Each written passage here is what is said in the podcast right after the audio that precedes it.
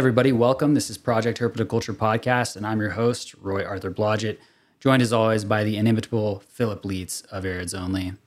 And we have an excellent show for you today. We're excited to dive into it, but before we do, we've got our standard housekeeping. So, first, I want to give a shout out to Dylan and the Animals at Home Network for hosting our show. It continues to be a pleasure to be part of this network. Next, I want to give a shout out to Charlie for editing our audio and keeping us on the rails over here, making this a listenable experience for everybody. Huge shout out to him. We really appreciate him and his help. And next, I want to take this opportunity to talk about our sponsors. So, first, we have Custom Reptile Habitats. They've been with us since day one, and they produce premium PVC reptile enclosures. I use them for a lot of the large format Vivaria here. They also carry Universal Rocks, misting products, and a bunch of other useful stuff. So if you're in the market for any of that and you're planning to make a purchase, consider doing so through the link in our bio or description, and we'll receive a small commission at no additional cost to you. That really helps us keep the lights on over here.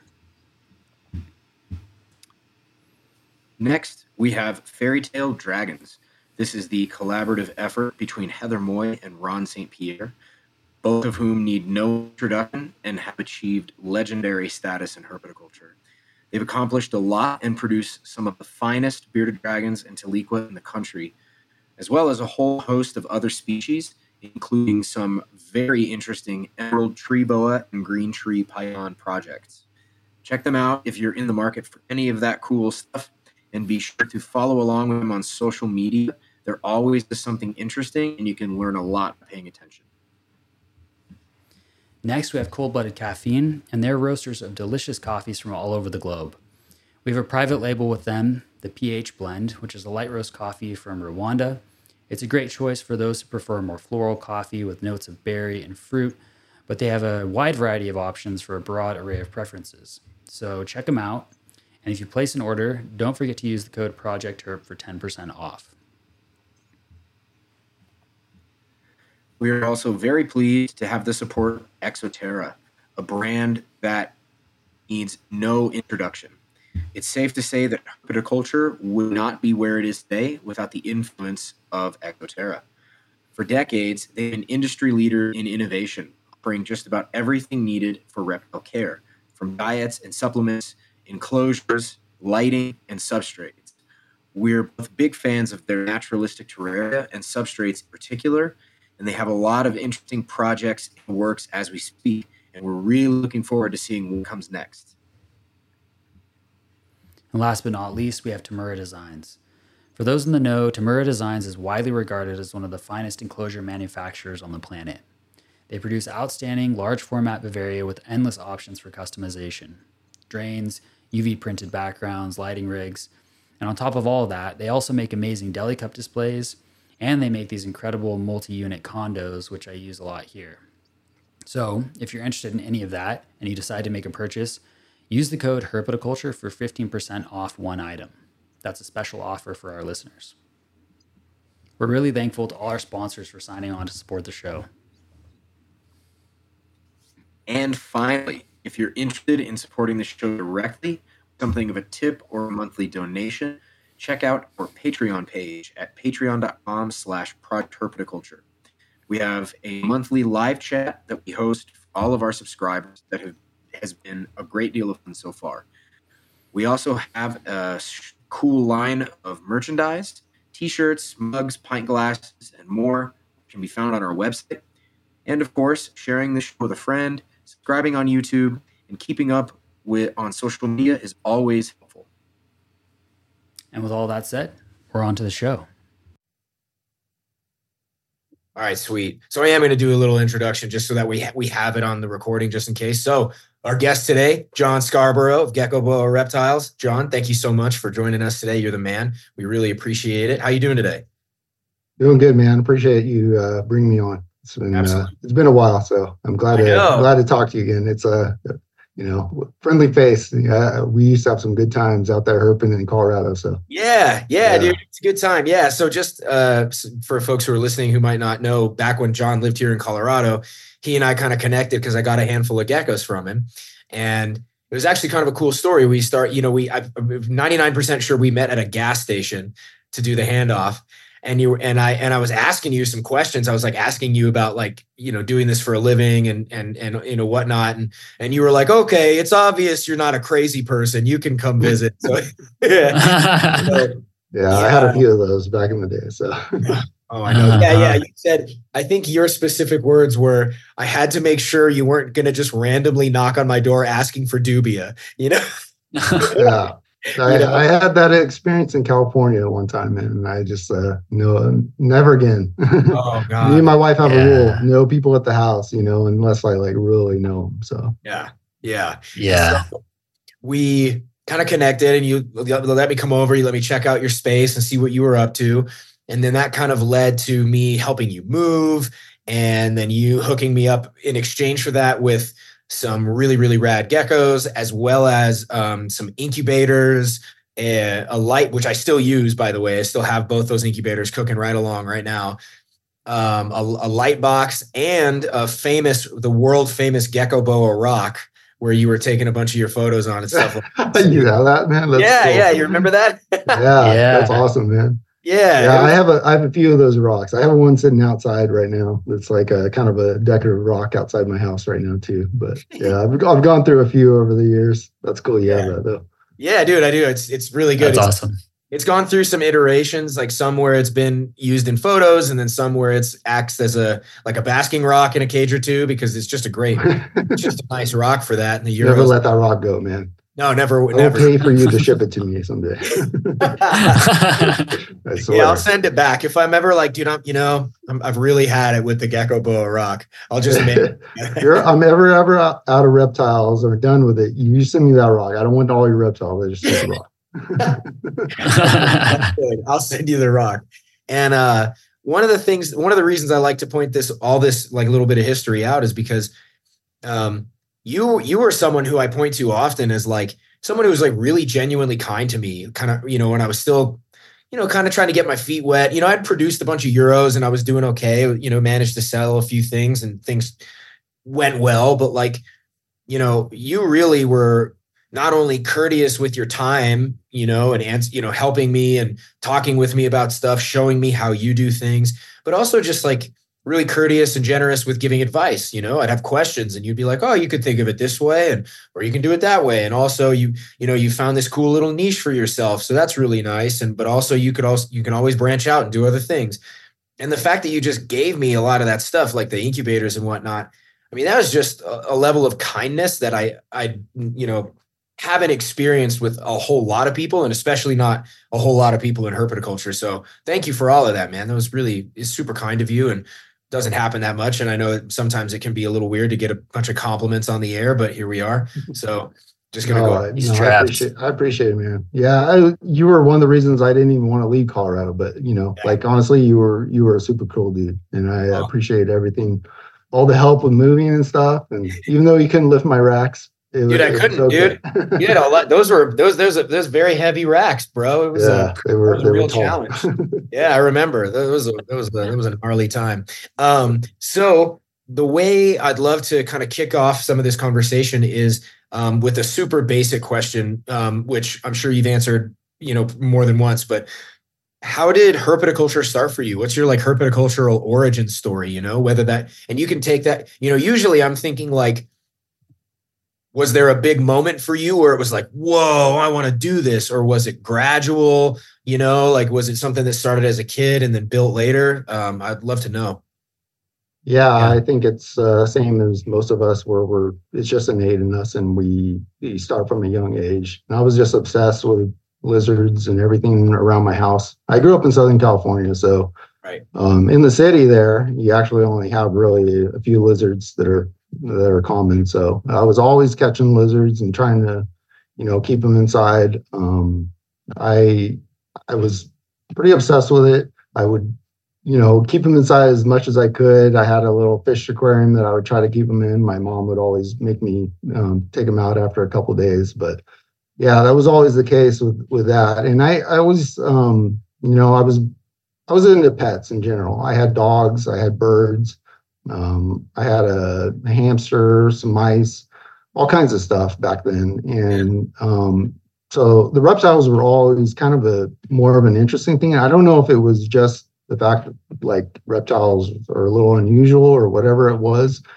Um, or my parents were pretty against reptiles um, in general, especially snakes. So I came up with a pretty religious background, and so they always thought of a snake as some evil creature, and like mm. they just didn't want a snake in the house. And so I'd go down to the pet shop, and I actually had a pretty cool pet shop near me. It's called Town and Country Pet Shop, and some of the people in the, this community would know that that um, Kyle Frost was actually an employee there at one point.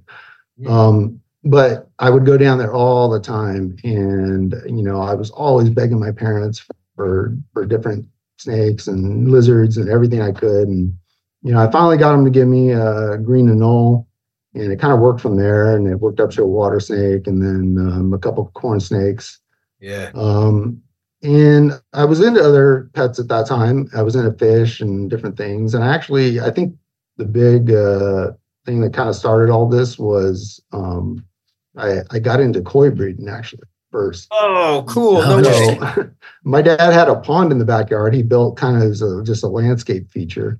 Yeah. And, you know, I kind of expanded from that and like created another pond on top of it. And then I built three more ponds in our backyard. And I just wow. I dug one out of the ground and put a rubber liner on it. And then another one I did out of a above ground pool and built my own filtration system. And like I was doing all this at like 12, 13 years old. So I was uh-huh. really kind of obsessed with, you know, that aspect of it. And I thought koi were pretty cool. And um, th- later on that fizzled out. I had a bad incident where the, the city um, like chlorinated the water after a big rainstorm. And oh. so like oh. it kind of you know, it, it, killed off a few of my fish and like I just the information that wasn't out there at that time, like how to do this right. Right. And so um, that kind of ended that journey for me. And then I went into high school and I slowly got out of pets in general and reptiles included. And I was more into music, sports, um, and skateboarding, snowboarding, that kind of stuff during high school, college. Um, just didn't see like that as a career, but it was something any anything serious. So I just never was really into it at that time. I didn't have the time either, so sure. um, mm-hmm. wasn't really involved with uh, the reptile community or anything like that at that time. Um, then I went to work corporate, and even as bad as that was, um, I kept you know I had a friend that um, had a boa constrictor, and he um, offered it up to me for free because he didn't want to take care of it anymore. And I would say that was more the like your your question stated, like the more pivotal point in my life because mm-hmm. I didn't know really what I wanted to do at that point. Like the job I was at was like kind of a dead end job, and it was like just trying to work for a paycheck and not happy with anything that I was doing. So I did that. I wasn't thinking that that was going to be a career or anything, but I got that snake and that's right when the internet started like kind of kicking off. And mm-hmm. um, i got online immediately and um, there was kingsnake and fauna back then. And um, so i i started looking through that. And i mean it kind of snowballed after that and went from buying another snake to just oh is just going to breed these two together? And that's kind of like how everybody goes. And all yeah. of a sudden you got you know 30 snakes in your in your basement and you know you're you're buying big orders of, of rats and mice online and yeah it it excelled from there. But a familiar um, trajectory for all of us. Yeah so it was boa constrictors at the beginning. And i really maybe it was kind of a little fu to my parents in a way because like they would never let me have a i wanted a ball python forever. They never let me have one. And i actually convinced one of my friends parents to buy a ball python for them so I could like, you know, have kind of it like through him. And I was yeah. hanging out with my friend all the time. So I was like, oh, he, he would have the ball python at his house. And so, you know, it would be that, that case. And, um, so I, I got the boa constrictors and I was doing that for a while. Um, around 2009, my girlfriend, now wife, um, and we went to um, a show in California, the Reptile Super Show in Pomona. Yeah, we and I've been to a few shows at this point, but she was uh her cousin had leopard geckos, mm-hmm. and she's like you're trying to breed all these snakes and do all this, and uh, she's like, I'm gonna I'm gonna keep a couple leopard geckos and do that, like kind of like a little side project. I was like, all right, cool. So we went around that show and uh, we looked at all the leopard geckos, and we ended up settling like at I don't know if you know JMG Jeff Galewood. Oh, yeah. So it was the first time I actually met him. I didn't know who he was at that time, but you know, he's a big name in leopard geckos at that time. So I ended up getting a, a pair of leopard geckos from him there. And um, I actually have the, the original male still. He's like right next to me here. Sick. I keep him in my office with me here. So yeah, I still have yeah. him here. But yeah, first that's awesome. First pair of leopard geckos here. Um, and then um, when we got home, my wife purchased some more online. And it was kind of like um she started pairing them together and it was like super simple and she started producing eggs and babies right away. And like i think at this point like i started in like 2005 and up until like 2009 i'd only produced like two litters of boas. Yeah. And so it was like instant gratification with the leopard geckos. So right. mm-hmm. for me it kind of just set that spark off. And i wasn't giving up on the boas because i had really cool stuff back then. I had some some of the nicest peruvian boas you've ever seen like those those boas would go for multi thousands of dollars right now. You know, just really nice stuff from Rio Bravo and some of the, some really cool animals. But um, I don't know. The leopard gecko is just like kind of set it off, you know, and it was it was it was fairly easy. The community was a little more accepting. There wasn't like the big names yet really in it.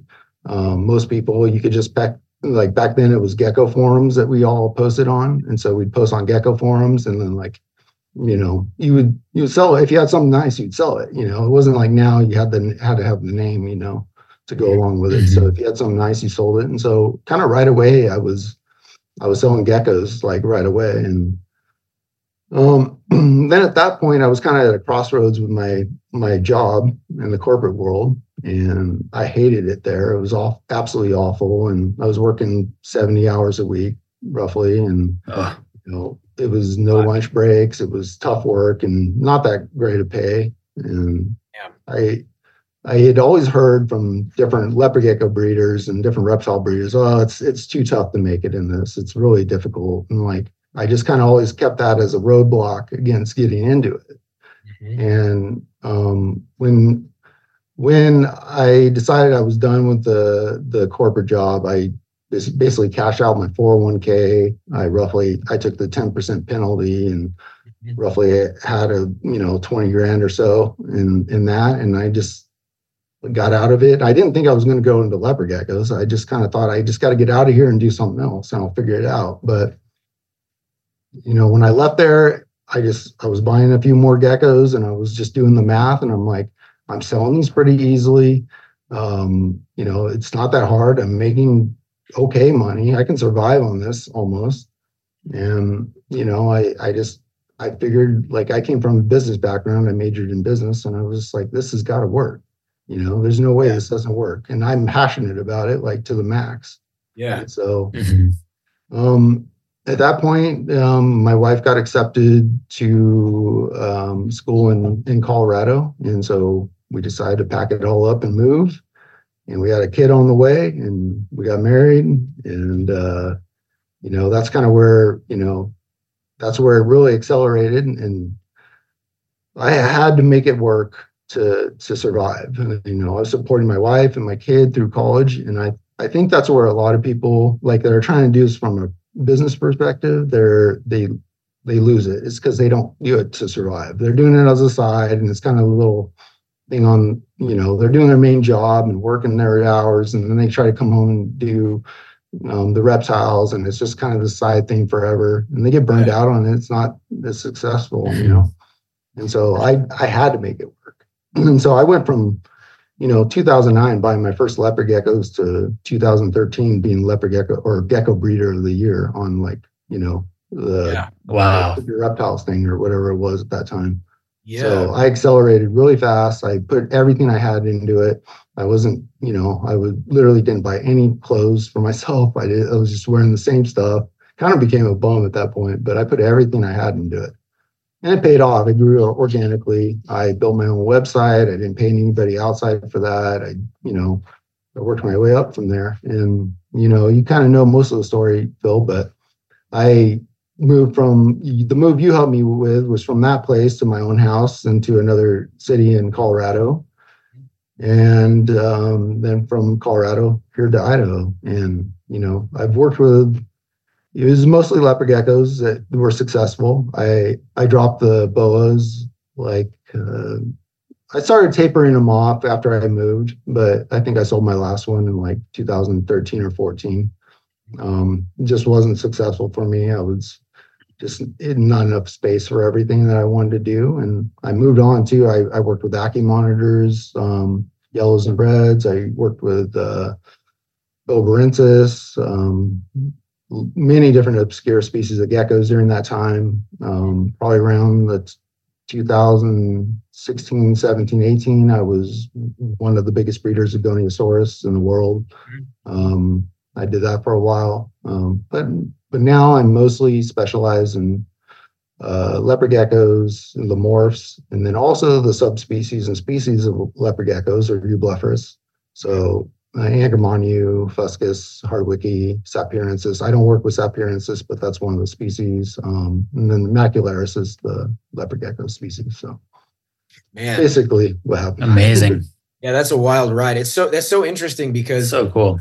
I feel like there are ways. There are some some things that are sort of like relatable. Well, actually, all of what you said is plenty relatable, but like sort of like the organic build to what you're t- describing seems somewhat unique. I mean, I know other folks have mentioned, you know, their business building out in in in an organic way, but like it's it's at least in my mind, it's not what I would have expected in the leopard gecko world, you know, because it, you know, it's like there are a lot of there are a lot of people who breed leopard geckos, you know, and so and and you have always in from my perspective sort of stood apart in more ways than one part of it is your dedication to some of the pure species some of it is is the uh, sort of like the level of meticulous quality control that I've seen firsthand. I mean, I remember you telling me, you know, stories about the difficulty of creating het-free normal leopard geckos. You know what I mean? Mm-hmm. Like,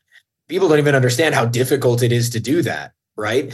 And and so that plus like you know the courage to like leave your job and just be like ah i'm just gonna see if it works especially when you're supporting your your wife and you have a kid on the way. And like i can relate to that a little bit. I'm supporting my wife and, and we have we're expecting a son in in july of, of this year. And so oh, it's just congrats man. Oh thanks dude. And yeah. it's just holy shit like i i, I can barely imagine you know because it's it's uh um yeah so so it, it's intriguing. So like how do you how do you think about i mean maybe this is like a multifaceted question right? Like what's what do you think set you apart from the other people who are keeping and breeding leopard geckos and what continues to set you apart right? Because i would imagine that if there's someone out there who would like to you know maybe they're super passionate about leopard geckos maybe they want to get into it too and it almost sounded a little bit like some of the people who told you ah oh, no it's really hard to get into this. There's it almost sounded a little bit like gatekeeping in a way. Like i'm just gonna i'm gonna tell you that it's really difficult so that way you don't take any of the, the of my pie. And maybe that's not maybe that's not a fair interpretation but i'm just sort of curious how you think about some of that. Like how do you think about um, how you how one can be successful in what would appear to be a very very well served market.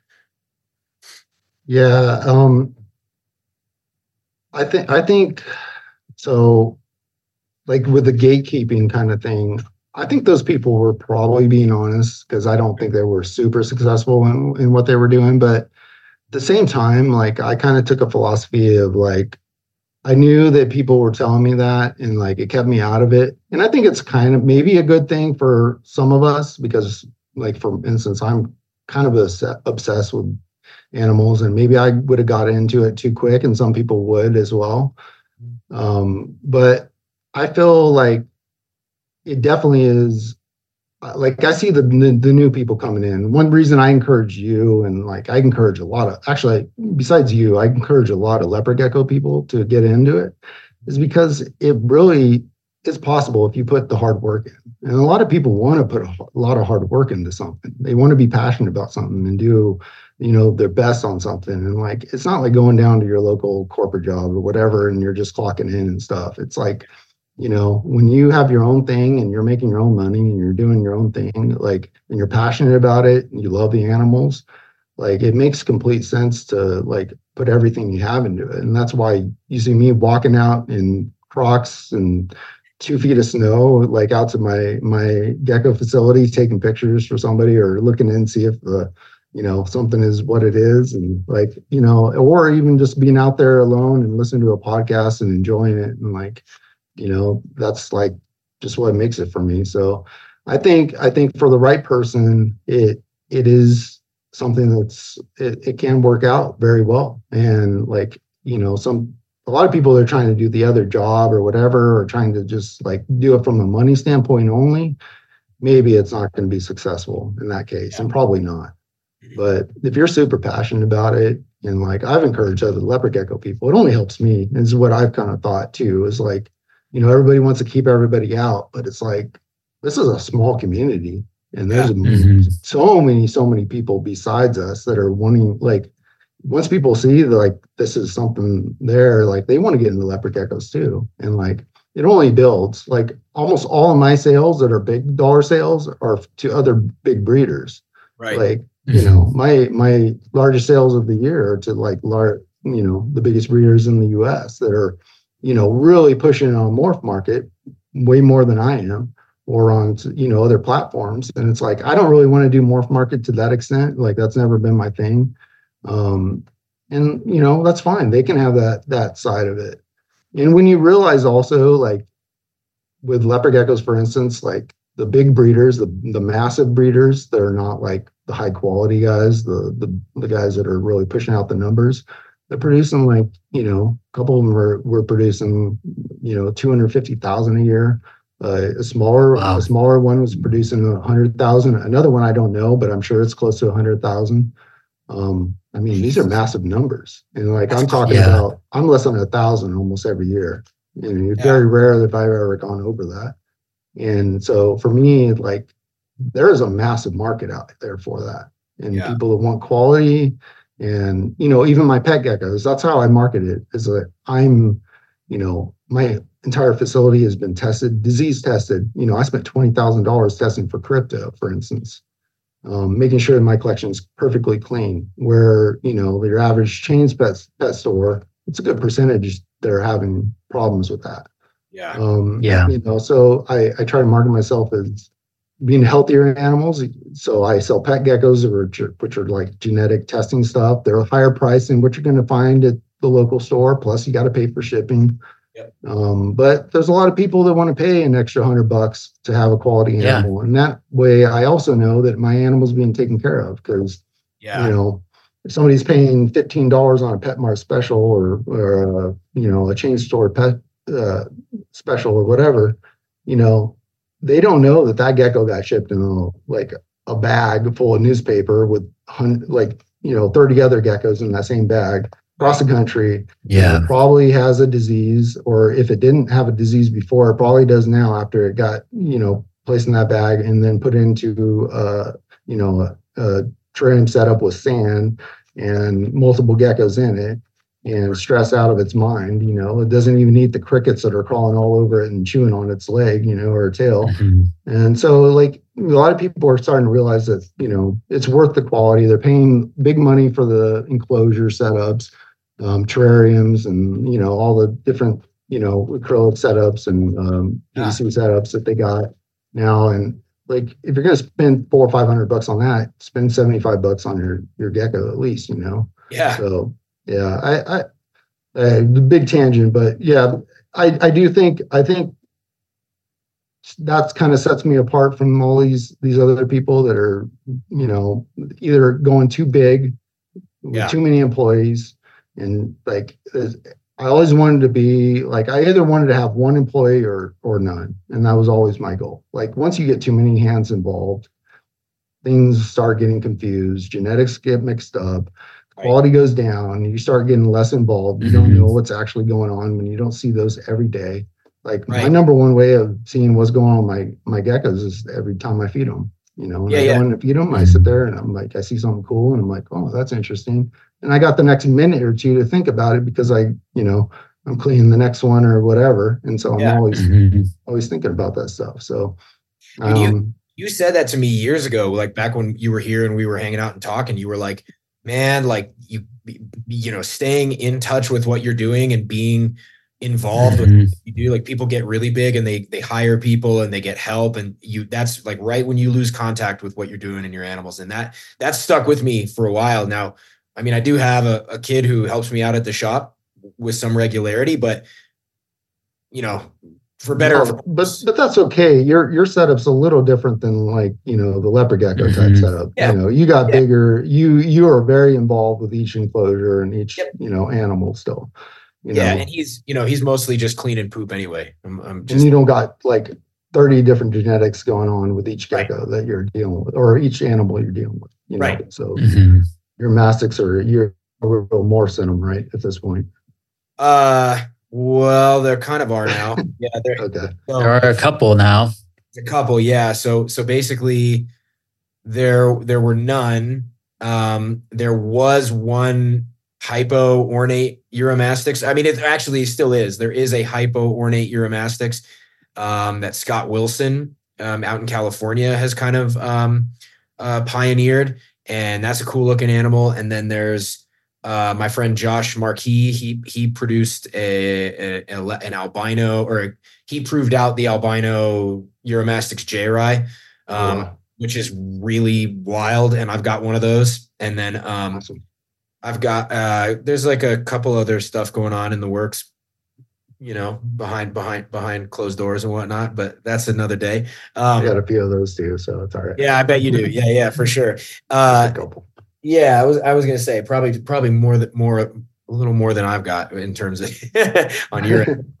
So uh, you you had mentioned before we started recording um, the challenges of uh, moving from Colorado to Idaho and sort of when you got there having to like build out that facility and because uh, you have an outbuilding on your on your property if I'm not mistaken. Um, so can you tell us a little bit about that and sort of what all went into that? Yeah, so I, I mean the move itself, we could talk about that too as well. Yeah. So that that you know a lot of people Good. have to move with reptiles, and that's always a difficult you know conversation or difficult thing to deal with for people um, how to do it and you know sometimes the timing of the year doesn't work out perfectly so you have to do it you know for me we were moving in somewhat winter it was early spring but the the temperatures were not great um so for me i was I don't know if you're you were you. I don't think you were involved in the second move. So the no, just the first one. Yeah, the first one. So Colorado.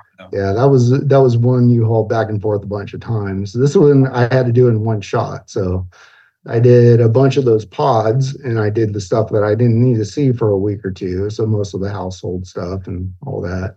Um, and then I did a U-Haul, uh, the biggest U-Haul they'd rent you. I think it's like a 24 foot trailer I did all my racks. Literally, the whole U-Haul was just full of the racks set up or stacked on top of each other. I just paid movers because I didn't want to deal with it. And um, at the very end, I had I just boxed up all my geckos, kind of like you'd ship them. I, yeah. I, I stacked them into deli cups that were a little bigger. I bought them on like Uline. I knew they weren't going to get bounced around, so I didn't need them to be super tight on the geckos. Mm-hmm. So I put them into deli cups and stuff in there um, in boxes that are insulated.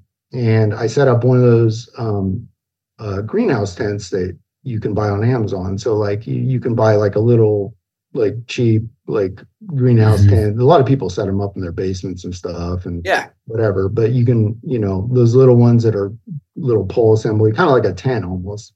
Yeah. Um, I set up that and I put all the boxes in there I boxed all my dubia roaches in there as well because I had a lot of dubia roaches at that time as well.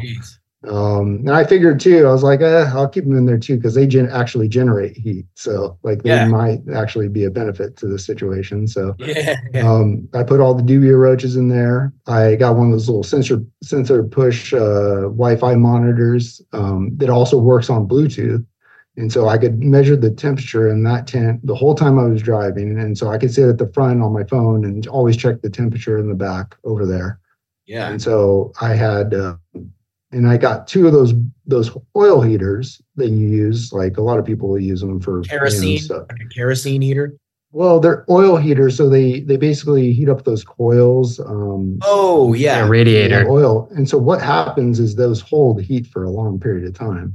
And so before I left, I turned it on and got it pretty hot, not not fully hot because I didn't think the temperatures required it. So I put two of those in there and let that just sit in there because I kept the temperature up. And if it would have got too hot, I would have been able to check it on my little Bluetooth monitor and taken it out. I could have stopped and just taken it out if I needed to.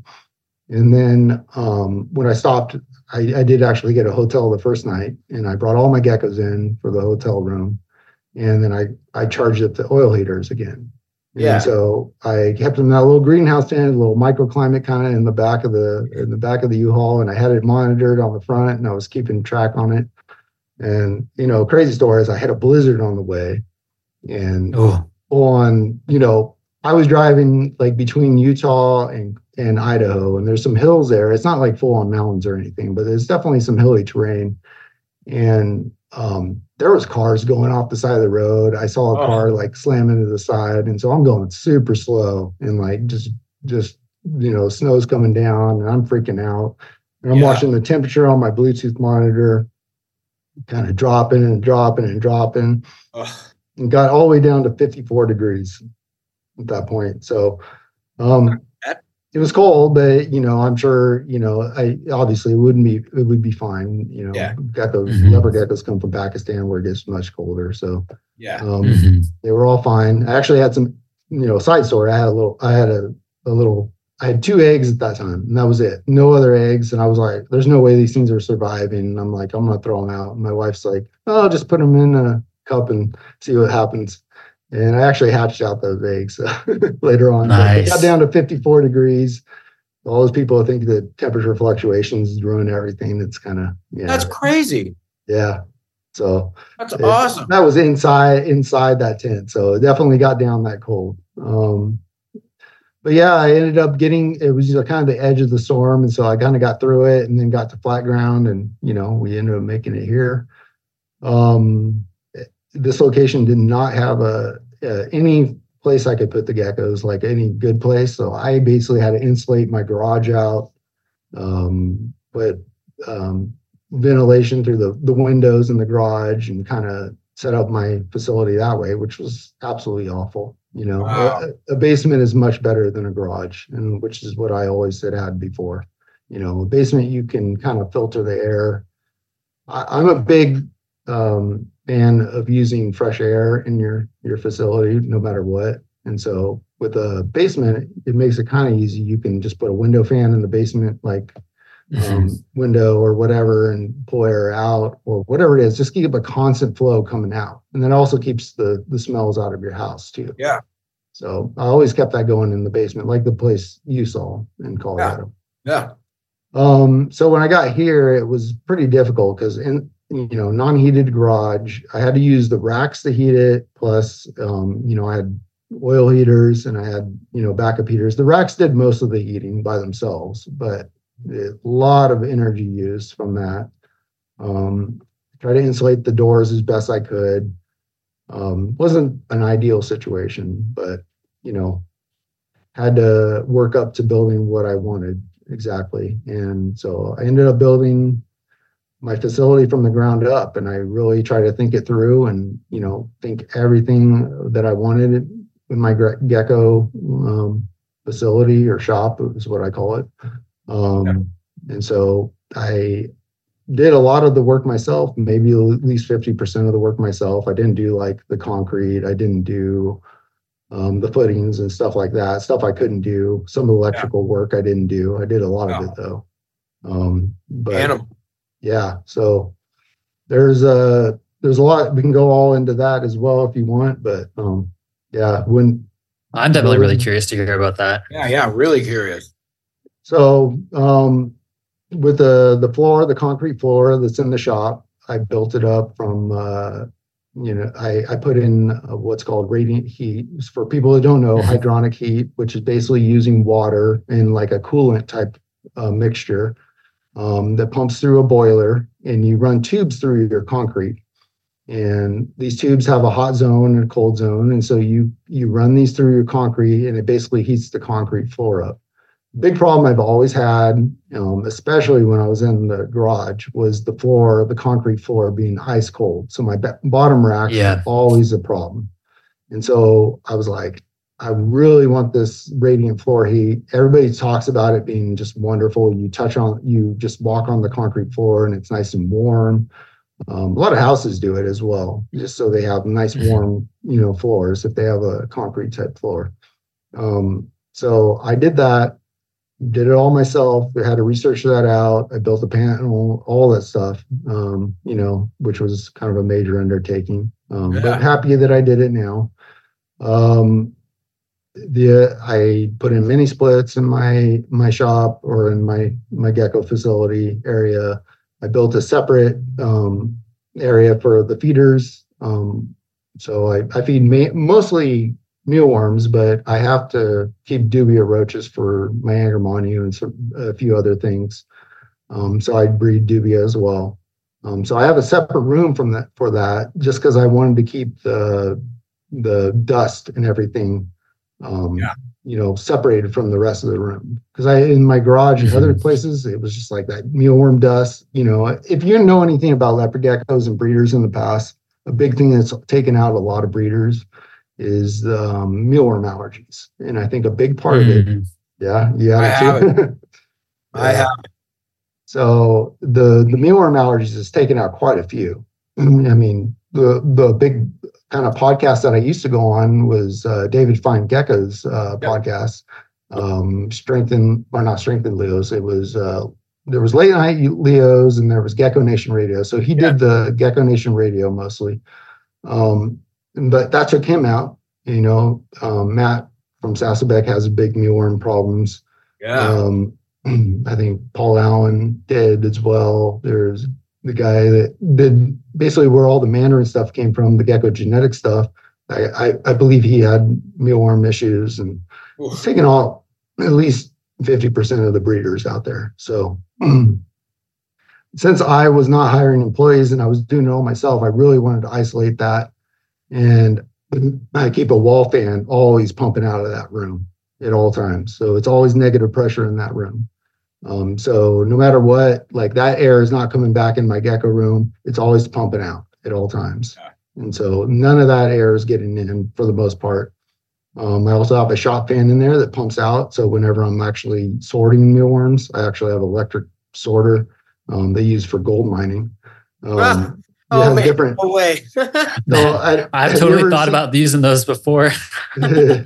they actually You've already done good. it. If you cut off the plastic little things that kind of keep it held together, they work really well. Mm-hmm. Um, so wow. they're made for gold prospecting. But if you, they have one that's made. It's uh, shoot, I can't even remember the company. But if you look up like electric uh, bucket uh, gold mm, uh, prospecting sorters or something like, that, I'm sure it'll come up. It's like Gold Rush or something like that.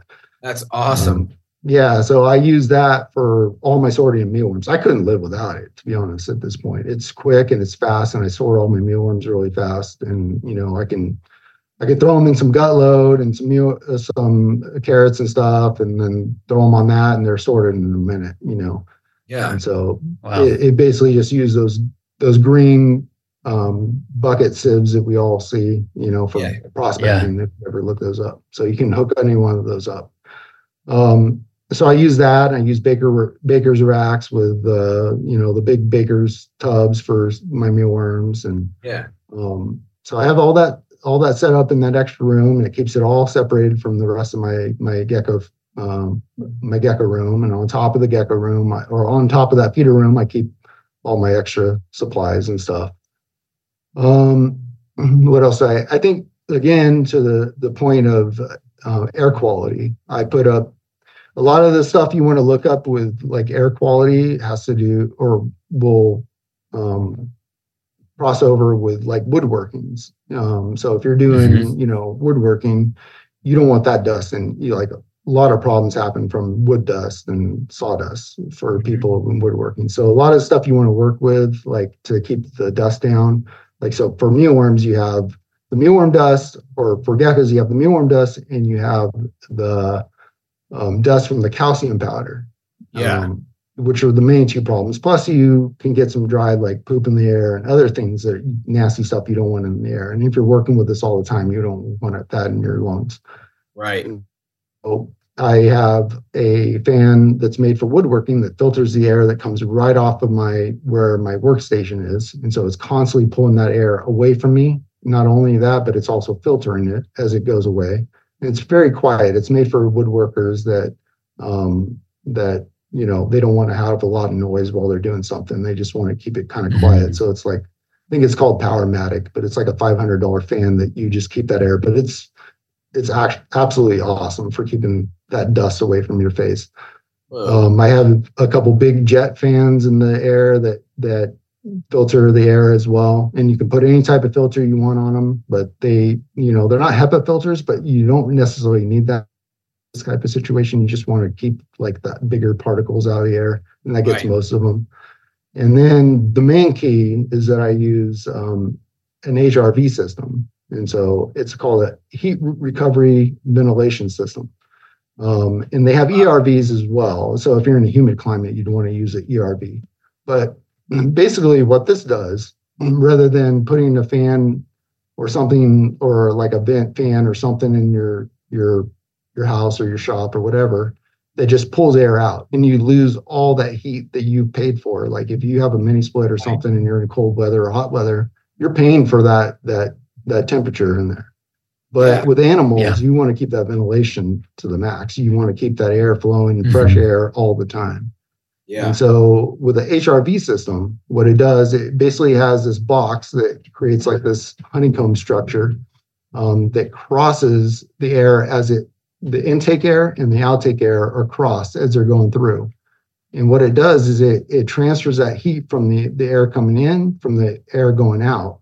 And it, it um, makes that that temperature of that air coming in a lot warmer, and it takes the air the the heat from the air going out and transfers it to that air coming in. And so it does exactly what it says. It's heat recovery ventilation. So it's is recovering the heat. Wow. The one that I have, the structure uses this like kind of advanced system, and it recovers about 80% of the the heat that I'm losing. So I have that thing amazing full blast most of the time just to keep the air fresh in that in my shop. And it's always, you know, I'm losing 20% of the heat, but it's a lot better than losing 100%. Oh, know, yeah. In that situation. So, in using a mini split, I installed the mini splits myself. You can use like the the Mr. Cool like do it yourself units, which yeah. mm-hmm. are like one tenth of the cost if, if you hire somebody to come out and put a mini split in. Um, and they're pretty easy to put in. Um, mm-hmm. And if they go out, just buy a brand new one. You know, you can buy 10 of them before, you know, you actually have to replace one of the other ones. So um, using those, if you're ever, it's the same idea as a heat pump with any other system of air conditioning or heating. Um, you you capture a lot of that heat. You're not actually if you just put a heater in your your gecko room or whatever, that's 100% efficiency. But if you use a heat pump, or air conditioner type setup, which is um, tran- it's actually capturing the heat from outside and bringing it in. So mm. use mini splits if you can, and um, you know that's that's generally what I do for heating. And I got the I got the the radiant hydronic heat for the floor that keeps the heat coming up. Um, so the floor isn't super cold or never gets super cold. That's my not my first choice for heating. The heat pumps are always my first choice because they're more right. efficient than 100 percent. So yeah, that's that's a general gist. I mean, I did a lot more to it, but um, I have. What I about um? Yeah, go ahead. Oh, oh, sorry. I was gonna say, what about like um the the insulation? Did you did you go for like super intense insulation um, solutions, or did you mostly just focus on the the energy systems? Yeah, the insulation is very important. I think the main main thing that you want to do with insulation is not have gaps in your your any anywhere. Right. That's that's the biggest key. So even in your house, you you know, it's a, the, these same concepts go you know translate over to your home. So the most modern homes out there, they really seal the house completely. Yeah. They just absolutely seal, mm-hmm. and then they use an either the HRV system or the ERV. If you're in a humid environment, the the ERV actually moves some of the humidity over, so that's a benefit for humid climates. But um, the HRV system or that they use that to keep the ventilation in the house rather than most people throw on a bathroom fan and they have holes in their around their windows and their doors and stuff. Mm-hmm. The modern homes they really keep a tight seal. So that's the biggest thing for insulation. The second thing is obviously your R factor on your walls and stuff. Um, I got the maximum amount. My I, I have a, a, steel building. I got the maximum amount they would allow. I think it was R13. Um, if you're building mm-hmm. a, a stick frame shop or whatever, you would go with the maximum you can. Um, I think the way I set it up with with what I have, I didn't put any penetrations in the wall besides one door that leads into my main shop. So I actually have my my full shop, which is uh, well, I'm being think right now. It's 80 by 70, or I'm sorry, 80 by 40. Um, and then I sectioned off the gecko room to be about a thousand square feet on that. And so the mm-hmm. only entryway into my gecko room is actually through the main shop. So it actually has um, it doesn't even get the cold air from the outside from that even. So right. I really keep it pretty isolated from that. There's all because I'm pumping air out of the straight pumping the air out of my feeder room. Uh, it's not a, a ton of air, but it's a little bit. And I program my HRV system to pull a little more air out than in. So it's always a little bit of negative pressure in my my my uh, gecko room. Um, right. There's always some air coming in for sure, but um, with the ventilation and stuff or the the uh, insulation and stuff it's not going to matter as much when you're trying to ventilate it and do all this stuff. Um, the penetrations in the wall and stuff making sure those things are sealed really well are going to make a bigger difference. But anything that's right. above r10 is pretty pretty good at that point. Yeah. Thanks for that. Makes yeah, a lot of sense course. Yeah, it's cool. a it's one thing I think a lot of people overlook, and I mean for leopard geckos, it's kind of a big deal because I'm pouring calcium powder like every three seconds, and like that dust is coming in the air, and it's just nasty. I mean, I don't know how bad it is for your lungs, but I don't want to be breathing it, and I'm doing this full time, and I'm the only oh, person oh, yeah. there. You know. Oh yeah. Um. So I I really want to in the air quality too. You don't want to smell. You know, you're always going to have the animal smell no matter what but you want to keep that fresh air coming in as much as possible if you can. And so if you mm-hmm. have a high density of animals, I mean, even like, you know, smaller setups where you don't have that many animals, you want to keep fresh air coming in, you know, yeah. all the time. So yeah, I, think, it's, it's a, like super overlooked part of husbandry is just ventilation and I mean, so many of the like the you know commercial enclosure manufacturers, even I think um, like they just don't have any functional ventilation at all. Like, like I'm always modifying stuff to actually make it so that airflow is actually moving through. You know, um, it seems like one of those kind of frontiers. I feel like that's kind of that's still out there in herpetoculture and especially in the enclosure world is figuring out how to how to make them in a way that they actually ventilate well. Yeah. Right. And I'm a little bit lucky in that regard because everything I have, almost everything I have is open top. Right. So it's like, yeah. then it's just dealing with the whole space more than the, you know, the individual enclosures. So yeah, I, I get Makes that. a lot of sense. Yeah, that was really cool. That's, it's nice to hear about all of that stuff. Yeah, this I, yeah. I, I think deeply about it when you're building it from the ground up like that. You got to really think deeply about stuff. And, you know, like I mean, another thing I think would be valuable to people out there is um, the electrical side of stuff and using mm-hmm. you know a lot of people think that like so we see a lot of electric fires with with the reptiles and using heat tape and that that extent and a lot of people think oh let's put them on a you know uh, a power strip or you know if we have a GFCI breaker or whatever that's fine mm-hmm. that's that's going to be plenty but the problem what's happening with your with your heat tape is that it's having an arc it would be any it wouldn't be any different than like a squirrel getting up in your attic and you know chewing on the wire and crossing the lines and you get a you get a arc there as well. And so what they've they've made for um, this situation and they're they're actually requiring it in homes quite a bit more at this point or arc fault um, breakers. And so they're not only checking for ground fault which would be like in your bathroom, you touch your blow dryer and you touch water and some that's a ground fault. You're you're faulting to ground. Mm-hmm. but when you arc fault you're you're faulting from the hot to the neutral. And so when you're having an issue with your heat tape at least this is what i think would happen. I've never actually experimented with it but these things are pretty mm-hmm. sensitive. And i think if i ever had an arc fault in my heat tape that it would break that that circuit so they're expensive circuit breakers. They're like 50, 60 bucks. But I think anybody that's keeping reptiles should a lot less expensive there. than a fire. Yeah, yeah, yeah. Yeah, yeah. I mean, it's it's a no brainer once you know. The problem is just understanding that what what's going to happen if if that heat tape fails on you, and like right, if that heat tape fails on you, it's getting an arc fault, and these should set them off. They're notorious for setting off with like different types of machinery and different you know, mm-hmm. other things. So a lot of people don't like them because of that. I've ran them and tested them on my HerpStats with FlexWatt heat tape um, for a couple years now and never had one mess up on me. So wow. they've gotten a lot better from, you know, a lot of electricians didn't want to use them in the beginning because they were having some issues with, you know, breaking all the time. Yeah. Um, but it's the same idea. You usually get them as a dual. So you, you'd want to get them for your, your gecko room or whatever and you get them as a dual circuit breaker. So you get them. I, I use 20 amp in all my my circuits for my reptile room. Um, you usually get them 15 or 20, but I use 20 for all my circuits in my reptile room, and I got them on the duals. So you know every breaker is like 50, 60 bucks. They may have come down in price since then, but um, they they should stop any ground fault where you touch the wire and you're sitting on some water or you're touching water or whatever. That's the standard like safety mm-hmm. fault. But if you have an arc fault, whether your wires cross or whether you know your your heat tape starts doing that, yeah. you know, funny business, it should shut it off.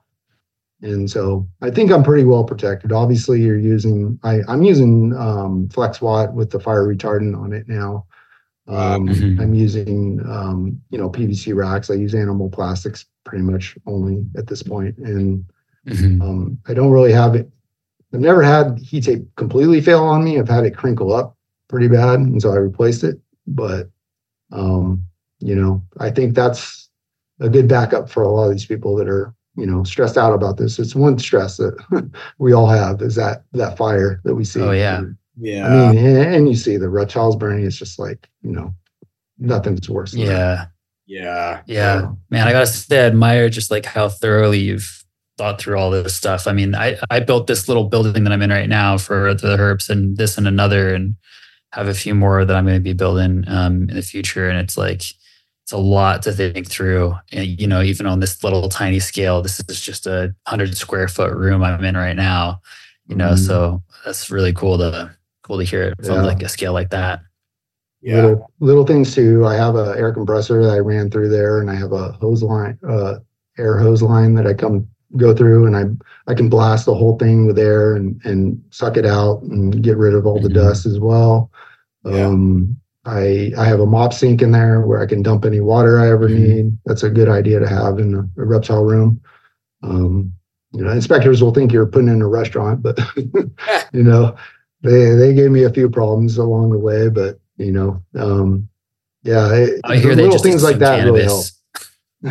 yeah, that's either cannabis or uh, you know as much cocoa cocoa fiber as I buy. You know, yeah, something's going on. So yeah, I'm just waiting for them to knock on my door at some point. But yeah, yeah, man, that's really cool. Well, well, there's another thing I wanted to ask you about, but just before we get too far away from it, we are already kind of moved on from this section of the conversation, but I did want to ask it just because it feels important. And um, I mean, you've spoken to to you know nurturing other people and encouraging other people in, in herpetoculture, getting started. And I'm curious if there was anyone who kind of fulfilled that role for you earlier on when you were getting started, or if there are any any you know people out there that inspired you or that you looked up to. It's always something I'm interested to hear about. Um, as far as leopard geckos like morphs go, like I mean, Ron Tremper would probably be one. Um, you know, I, he, he gets a lot of crap, but you know, he's kind of a pioneer, and so you know, I give him a lot of respect um, for being that, and you know, kind of starting it up from the ground up and really, you know, innovating. Um, I have I have some people over in Europe, like some of the people I got some of my Angramainyu from that really were out there studying these things and really, you know, I talk to them all the time. Unfortunately, one of them is passed now, and um, mm-hmm. I really respect that guy. That you know, he would talk to me every day about Angramainyu, and most of my animals came from him. And you know, he was out there in the field. He invited me out there quite a few times. I feel, you know, conflicted about not going you know, he mm-hmm. he wanted me to go uh, to Iran with him and study these things. And I, you know, I had kids at that time, and I was um, I'm a six foot three redhead dude with freckles, and you know, I don't necessarily not stand out in in Iran. So it, mm-hmm. maybe a lot of that's unfounded, and probably is, but you know, a little bit worried, and I don't know if my wife had been too happy mm-hmm. about that either. But I lived a lot through him and the herping he did out there um, Jan Steneka. So I, I, I think he, he mm. deserves the credit. So, um, you know, I, I learned a lot from like the Sasolbeck videos back when he first started, like the, the all the videos he posted online. Um, he has a lot of controversy about him too, but I learned a lot. Um, you know, even even like the snake bite stuff, you know, just kind of thinking about it in that way, like a, a reptile business. Um, mm-hmm. Let's see, Jeff at uh, JMG, you know, he had some really cool stuff when I first started. Um, there was a lot. There was a lot of people in the leopard gecko world that were um, big names that I, I kind of looked up to. A lot of the originators of like the projects and stuff, I always respect. You know, like there's the the J, Jason Haygood, that's uh, Gecko Genetics. You know, everybody says Mandarin now which is kind of sad because really it's his, you know, he sold a gecko to somebody and they rebranded it as as. Mandarin, and it really is Gecko Genetics that deserves the credit.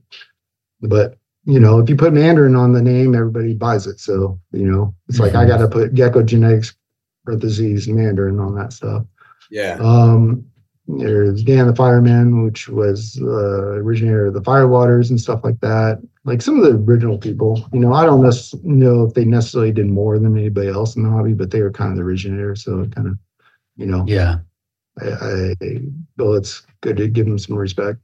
Yeah. But, mm-hmm. Yeah.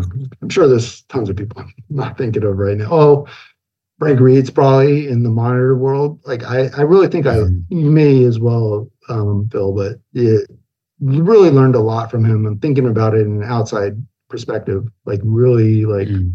you know like he was he was kind of an a-hole to everybody on the chats and stuff you go back to those uh net forums and stuff and he, was mm-hmm. just kind of a jerk to everybody but yeah i learned a lot from that guy um so des- deserve to give him some respect and um you know oddly enough uh, john boone like Oh yeah. I mean, I don't know what happened to him, but you know, and I won't speak on that. I never had an issue with him myself, and like I know he disappeared, mm-hmm. but you know, the guy was an absolute wealth of knowledge. He gave me a lot of information. Mm-hmm. Um, another guy that's basically like John Boone 2.0 is uh, Zach Crookston. And oh yeah, he's been a friend. He's in Colorado as well, but yeah. he's been a friend for a long time. I think he's got more species than John Boone as well. So I think he's over 500 now. So he's, wow. uh, yeah, he's super cool dude. Um, he, he really, he knows his stuff more than I can ever imagine. Like, I mean, you think you, you think, you know, the big names out there, like he's the quiet big name that like, you won't, he won't get on the forums. He's not active at all, but he has every species and he's kept every species of, you know, at least of geckos, every yeah. obscure mm-hmm. species out there. He sends me a picture, like maybe every couple months and he just sends me it and I'm like, I have to play a guessing game on Google trying to figure out what it is. What is that? like, yeah, he, he's one of those guys. And I mean, he's traveled all around the world, you know, which is something I'd want to do as well. Like herping everywhere. That would be really cool. Yeah. So, mm-hmm. You know, it's actually funny out here in, in Boise. You would never like, I, I think I thought the same in Colorado, but out here in Boise, it's like, there's crazy amount of reptiles around here. I, oh, yeah. I see. Oh yeah I see, you know, just in my house, I see garter snakes and I see uh, uh, gophers and rattlesnakes and uh, really cool tiger salamanders. Um, what else I see? I think it's chorus frogs, racers, um, mm-hmm. like regular fence lizards. So when I grew up, it was always I always saw a lizard. I never saw a snake, but out here it's like the opposite. So it's kind of cool. Dude, I I love a good tiger salamander. There's oh. nothing. Oh. Those dopey, dopey, successful. Yeah, they're so cool. Little a-holes, man. They're so they're so funny. I love those little guys. Um, so yeah. I, I love I love hearing about that. Something I'm I've also been curious about just you know probably since I met you, but just never really got the opportunity to to ask and try to get you to flesh out is like uh, how did how did you so like when did you start keeping pure species? And and sort of you know and, and this can lead into like what makes you psyched about about some of the stuff you work with and that can be the specifically the Angramainyu if you like. Um, and then sort of maybe uh, a bit of a peripheral question. Back when you were still here and I was working with some stuff those uh Eublepharis fuscus basically didn't seem to produce males almost ever and mm. and did that did you guys like cr- did you crack that code or anything? Is there any sense of how how that works now or is that still the case? No. It, you know what's weird about it? It seems like all the indian species don't produce males. So there oh. was fuscus hardwickii and now there's satpuraensis which yeah. was the one that we all thought was a species. We saw in pictures and stuff and they finally uh, described it. Um, but I don't keep Satpuraensis. I was, you know, the prices were stupid, and I don't think it was that special. Um, okay. When for that price, I, I, may I may keep it in the future, but yeah. Um, turns out it looks like those are hard to produce males as well. And so, you oh. know, I I experimented with temperature, everything you could. I think at higher temperatures, like leopard geckos or macularius, they they do produce more males, but it's maybe one in ten. Um, I heard uh, kind of, I don't know if this is true, but I heard that there are certain females in Hardwickii that produce males only. Oh, and that's wow. how some of the people in Europe were just producing a lot of males and we were having problems.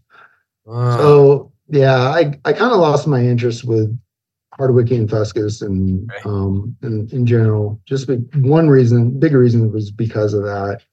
Um, I sort of let my breeders get too old as well, which was uh, unfortunate.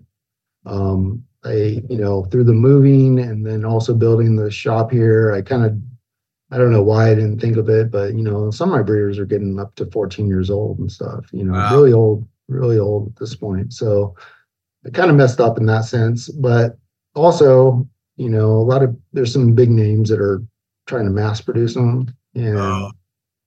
you know, for whatever reason, they're trying to sell them stupid cheap. And I don't know why they would do it, but there's always that that idiot gets involved and then takes a species is really cool. You know, I spent, you know, 6,000 on my first trio of those. You know, yeah. like, you know, somebody's trying to sell them to me for a hundred bucks a piece, you yeah. know, for, for Fuscus. And it's just like, like, you know, why, you know, why do that? Mm-hmm. You know, when everybody else is selling for 300, why produce a ton of them and sell them for a hundred, you know, like, yeah. It's just I don't know. It doesn't make sense. So I'm not I'm not eager to get back into them at this point. I've done that already. There's a lot of species of obscure geckos that I'd rather get back into um, than that at this point. So I'm not super obsessed with it. I still have a lot of Fuscus and Hardwickii. They're the males I'm sure would would produce for me. Um, the females I'm just trying to get an egg or two out of that are good, mm-hmm. and then you know hopefully I can expand on that later just to keep my bloodlines going. And that's the only reason too. If I was a smart business person, I'd get rid of them, to be honest. But I mean, it sounds like you're a smart business person, but in just some different, you know, do you just prioritize different things, right? Yeah. I mean, it's like, mm-hmm. you know, something you were just mentioning um, with, you know, people sort of trying to mass produce something. Um, I was mentioning we recorded a show yesterday with Ron St. Pierre that actually came out today.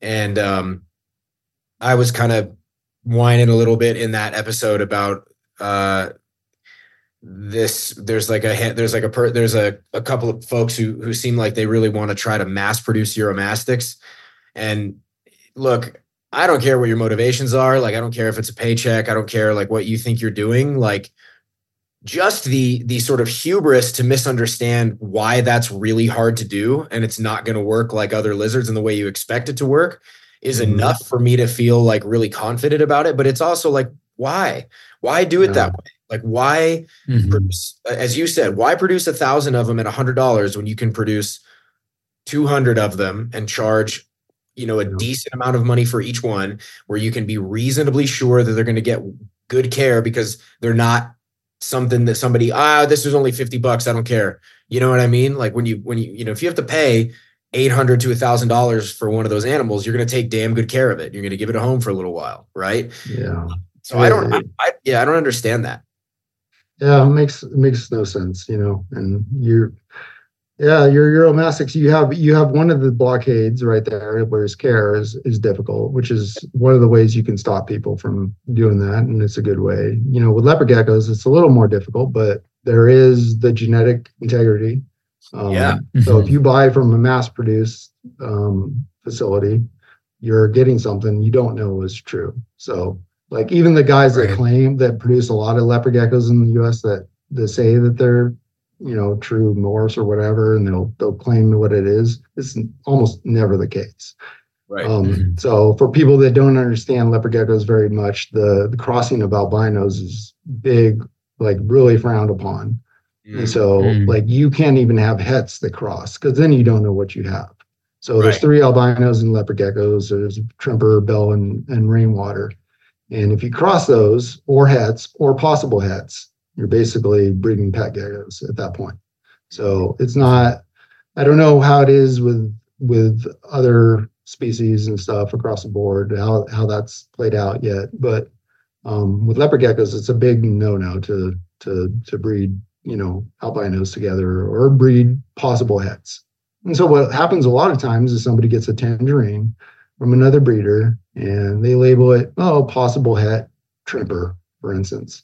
And then that breeder breeds it to their tangerine line or whatever and then they sell those babies as tangerines and don't tell anybody about the hets in them and the next person takes that and they still have that possible het tremper in them and then they go and they cross them into the rainwater albino. And all of a sudden you have a double het.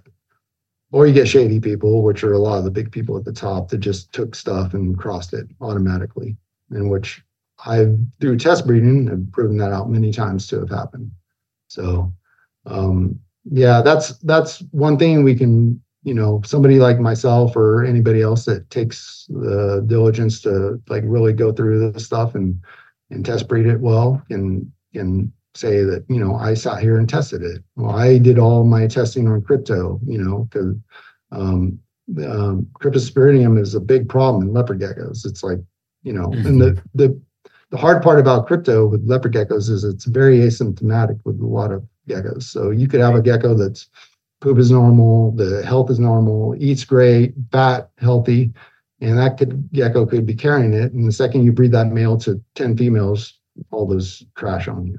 And all of a sudden you got a big mm-hmm. problem on your hand. So, you know, and the PCR testing is not very accurate. So it's got you got to test you know, you get a positive gecko and you got to test it four more times and make sure it's still positive, which I've had happen where it's mm-hmm. really not positive. And I've had negative geckos test positive the second time. Uh, you know? mm-hmm. And that's so at this point now, I don't even bring in stuff anymore. I brought in, in the last six years, I brought in three small groups of geckos and super quarantined, test for crypto, only, you know, bred them to a couple males and yeah. you know or within the group itself and that's it before even releasing stuff only you know really being careful about stuff and and mm-hmm. just just out of curiosity what what was the reason that you brought those animals in were they something special were they just you know just fresh yeah just stuff i just absolutely kind of had to have it right. wasn't like i'd probably buy more stuff if i like thought like oh like this would be easy just bring it in throw it in my collection but you know it's a big process to bring it in like i don't right. mess around with quarantine anymore.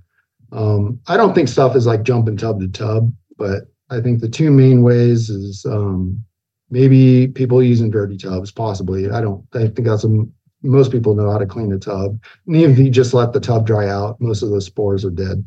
Mm. So um, I think the biggest issue is breeding. When you have an asymptomatic male, for instance, which most people breed one male to multiple females, yeah, um, you'll have you'll have a lot of um, geckos getting infected from one male, and that male will look great. And these people won't understand what's going on, and they'll think one of the females had the problem, and not know what it is. And so even breeders that didn't really have the problem in their collection, like they could sell it to somebody and that person breeds their crypto gecko to that, that gecko. All of a sudden it crashes and they're like, what's wrong with my gecko? You messed it up or whatever. My, yeah. you know, I didn't have this problem before. And so, yeah, it's, um, it's a big issue out there for sure. I think it's less of a problem lately. Um, but you know, anybody that's taking the pet store geckos and the, the stuff like that, mm. they're they're really taking a big risk. And a lot of a lot of you know entry level breeders are taking their pet go, pet store geckos and kind of adding them into their their new breeders and stuff, which is understandable, but they really don't understand what's going on. Right. And so a lot of issues happen with that. Right. Man. You know, it's uh, it's unfortunate. A lot of lot of you know and that's uh, going back to the main point and that's what i'm trying to sell myself you know like to try to compete with some of these people that are producing massive stuff is like mm-hmm. i've made that effort to do that yeah um, my clean genetics and trying to produce the best leopard geckos possible so it's yeah. more of a you know it's not just your average leopard gecko anymore so right right mm-hmm. well so t- uh, so tell us a little bit about um before we go to uh, there's a handful of uh, there's a, a, handful of other questions I, I, would like to get to and, and and sort of just chat about, but I really want to ask you about the Angramainyu for for for a bit and talk a little bit about kind of what excites you about those and and sort of how that started for you, how those became uh, a focus for you. Because I don't think it's, I mean, look, I, I understand that other folks breed various pure species and whatnot, but I do think it is um, it is kind of interesting when you have someone who's sort of doing both, right? Where they're breeding, they they have this whole segment of what they do that is uh, morph morph work, right? Mm-hmm. Which is great. I love it, and of course you get people who like it and hate it and whatever, and people who think it's a pyramid scheme and all that stuff. But then you also have uh, you also have these pure species in this in this really sort of like rigid adherence to this one type of animal. So you have this you sort of both things going on at the same time. So how did that start for you, and and um, what are you what excites you about those guys? Um, well, the for I've kept a lot of species of reptiles over the years, and Angramainyu are probably my favorite out of all. To just start that off with, they're they're just they're just rad geckos. They're huge.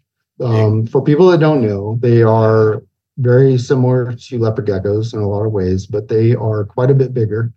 Um, you know, they they are skinnier, so that the weight doesn't absolutely translate to size. So you could have a Blepharis macularis that's, you know, a super giant, which is, you know, depending on who you're talking to, thinks it's an actual morph or not. But you can have some of those get to 150 grams or so. But if you have an Angramainyu, you get to 150 grams. It's similar to having like a macularius get to 200 grams based on size. Mm. They're just absolutely massive. They're just a different thing altogether. And what a lot of people don't realize is how different they are. Because when you look at a picture, it obviously downsizes the the gecko. It makes it look like more of like another gecko, or you know, it looks like a skinny macularius, if anything. Mm-hmm. Um, so they are they're kind of out of all the pure stuff and all the other stuff I work with, they're definitely my favorite. And um, you know, probably my favorite reptile. And I always keep them, especially Elam that province for whatever it's it's just a really cool it's they get big they're prolific they they eat well they produce well you know they're just as easy as a standard leopard gecko so i think they could become popular especially because of their size mm-hmm. um, but they you know the interesting fact about them if you look at the whole genus under eublepharis you look at macularius and all the indian species the hardwickii fuscus etc. You would think that Angramainyu have got to be closely related to macularius, but they actually, out of all those, they are the most divergent of all of them. So, wow. mm. yeah, they, you know, they, they, the Iranian plateau and the Zagros Mountains have separated them off, separated them off for, you know, they estimate around 20 million years, 20 to 30 million years. Wow. And so these two yeah. species have been isolated and yet they've developed pretty similar yeah they have like these different things about them for instance like macularius only um, is mature usually can breed within eight to ten months whereas an Angramainyu won't breed for two and a half to three years typically Wow. Um, mm. Angramainyu get quite a bit bigger. They are more slen- slender in general. They don't get, you know, really fat and heavy for the most part. They're Some people like, have managed to do that, but they're almost like spidery in their. Yeah, they're, you know, they're like they're just so mm-hmm. so wide and spread out. I only say that. I mean, I I had a few, right? I had a, some mm-hmm. few. I only had a few, but they they're, they're to say that pictures don't justify it is is is kind of an understatement you know like they really mm-hmm. don't like you you can't appreciate as you said you really can't appreciate how different they are until you kind of mm-hmm. see them right yeah and according to molecular studies on them uh, have been separated from um, the other sister uh, taxon for 27 million years. So they're they're pretty far apart. Um, for instance, Hardwickii has been um, separated for 19 million years uh, from the best estimates. Um, Fuscus 14 million years, um, and then uh, most of the Satpuraensis, which is the newest species, has only been about three to four million years. Wow. So you can really see, you know, if you're talking about time and separation from the other species, they really are something completely different. Yeah. Um, wow. Yeah, and you know, weird thing is like I just always thought they would be temperature sex dependent because that was just always the thing with leopard geckos, and they're so similar, and it never was the case. And it was just so weird to me, like how I'd just get, you know, I, I would incubate them for higher or lower temperatures, always kind of ended up the same. Wow. So, you know, you know something's really going on there, and when you see them in person, they're definitely different. Um, they have a temperament similar to a leopard gecko, even better maybe does considering how close they are to wild caught still. Yeah. Um, you know, the wild caught like leopard geckos that I've I've had are just kind of jerks. And they, like for instance, elam is just a super nice species for the most part, you know, especially when they're older. Um, so just imagine your regular leopard gecko, longer, bigger, you know, more spidery, like you said, a bit like probably a better temperament in the long run. So it, eh, they really are, they are really something kind of special that's kind of hidden there. And I think a lot of people talk about all these obscure species and what, you know, I don't necessarily want them to become mainstream or anything like that, but I feel comfortable selling them to somebody and thinking, you know, they're going to take good care of them because the species is easy to take care of. As yeah. long as they follow basic guidelines, it's pretty simple.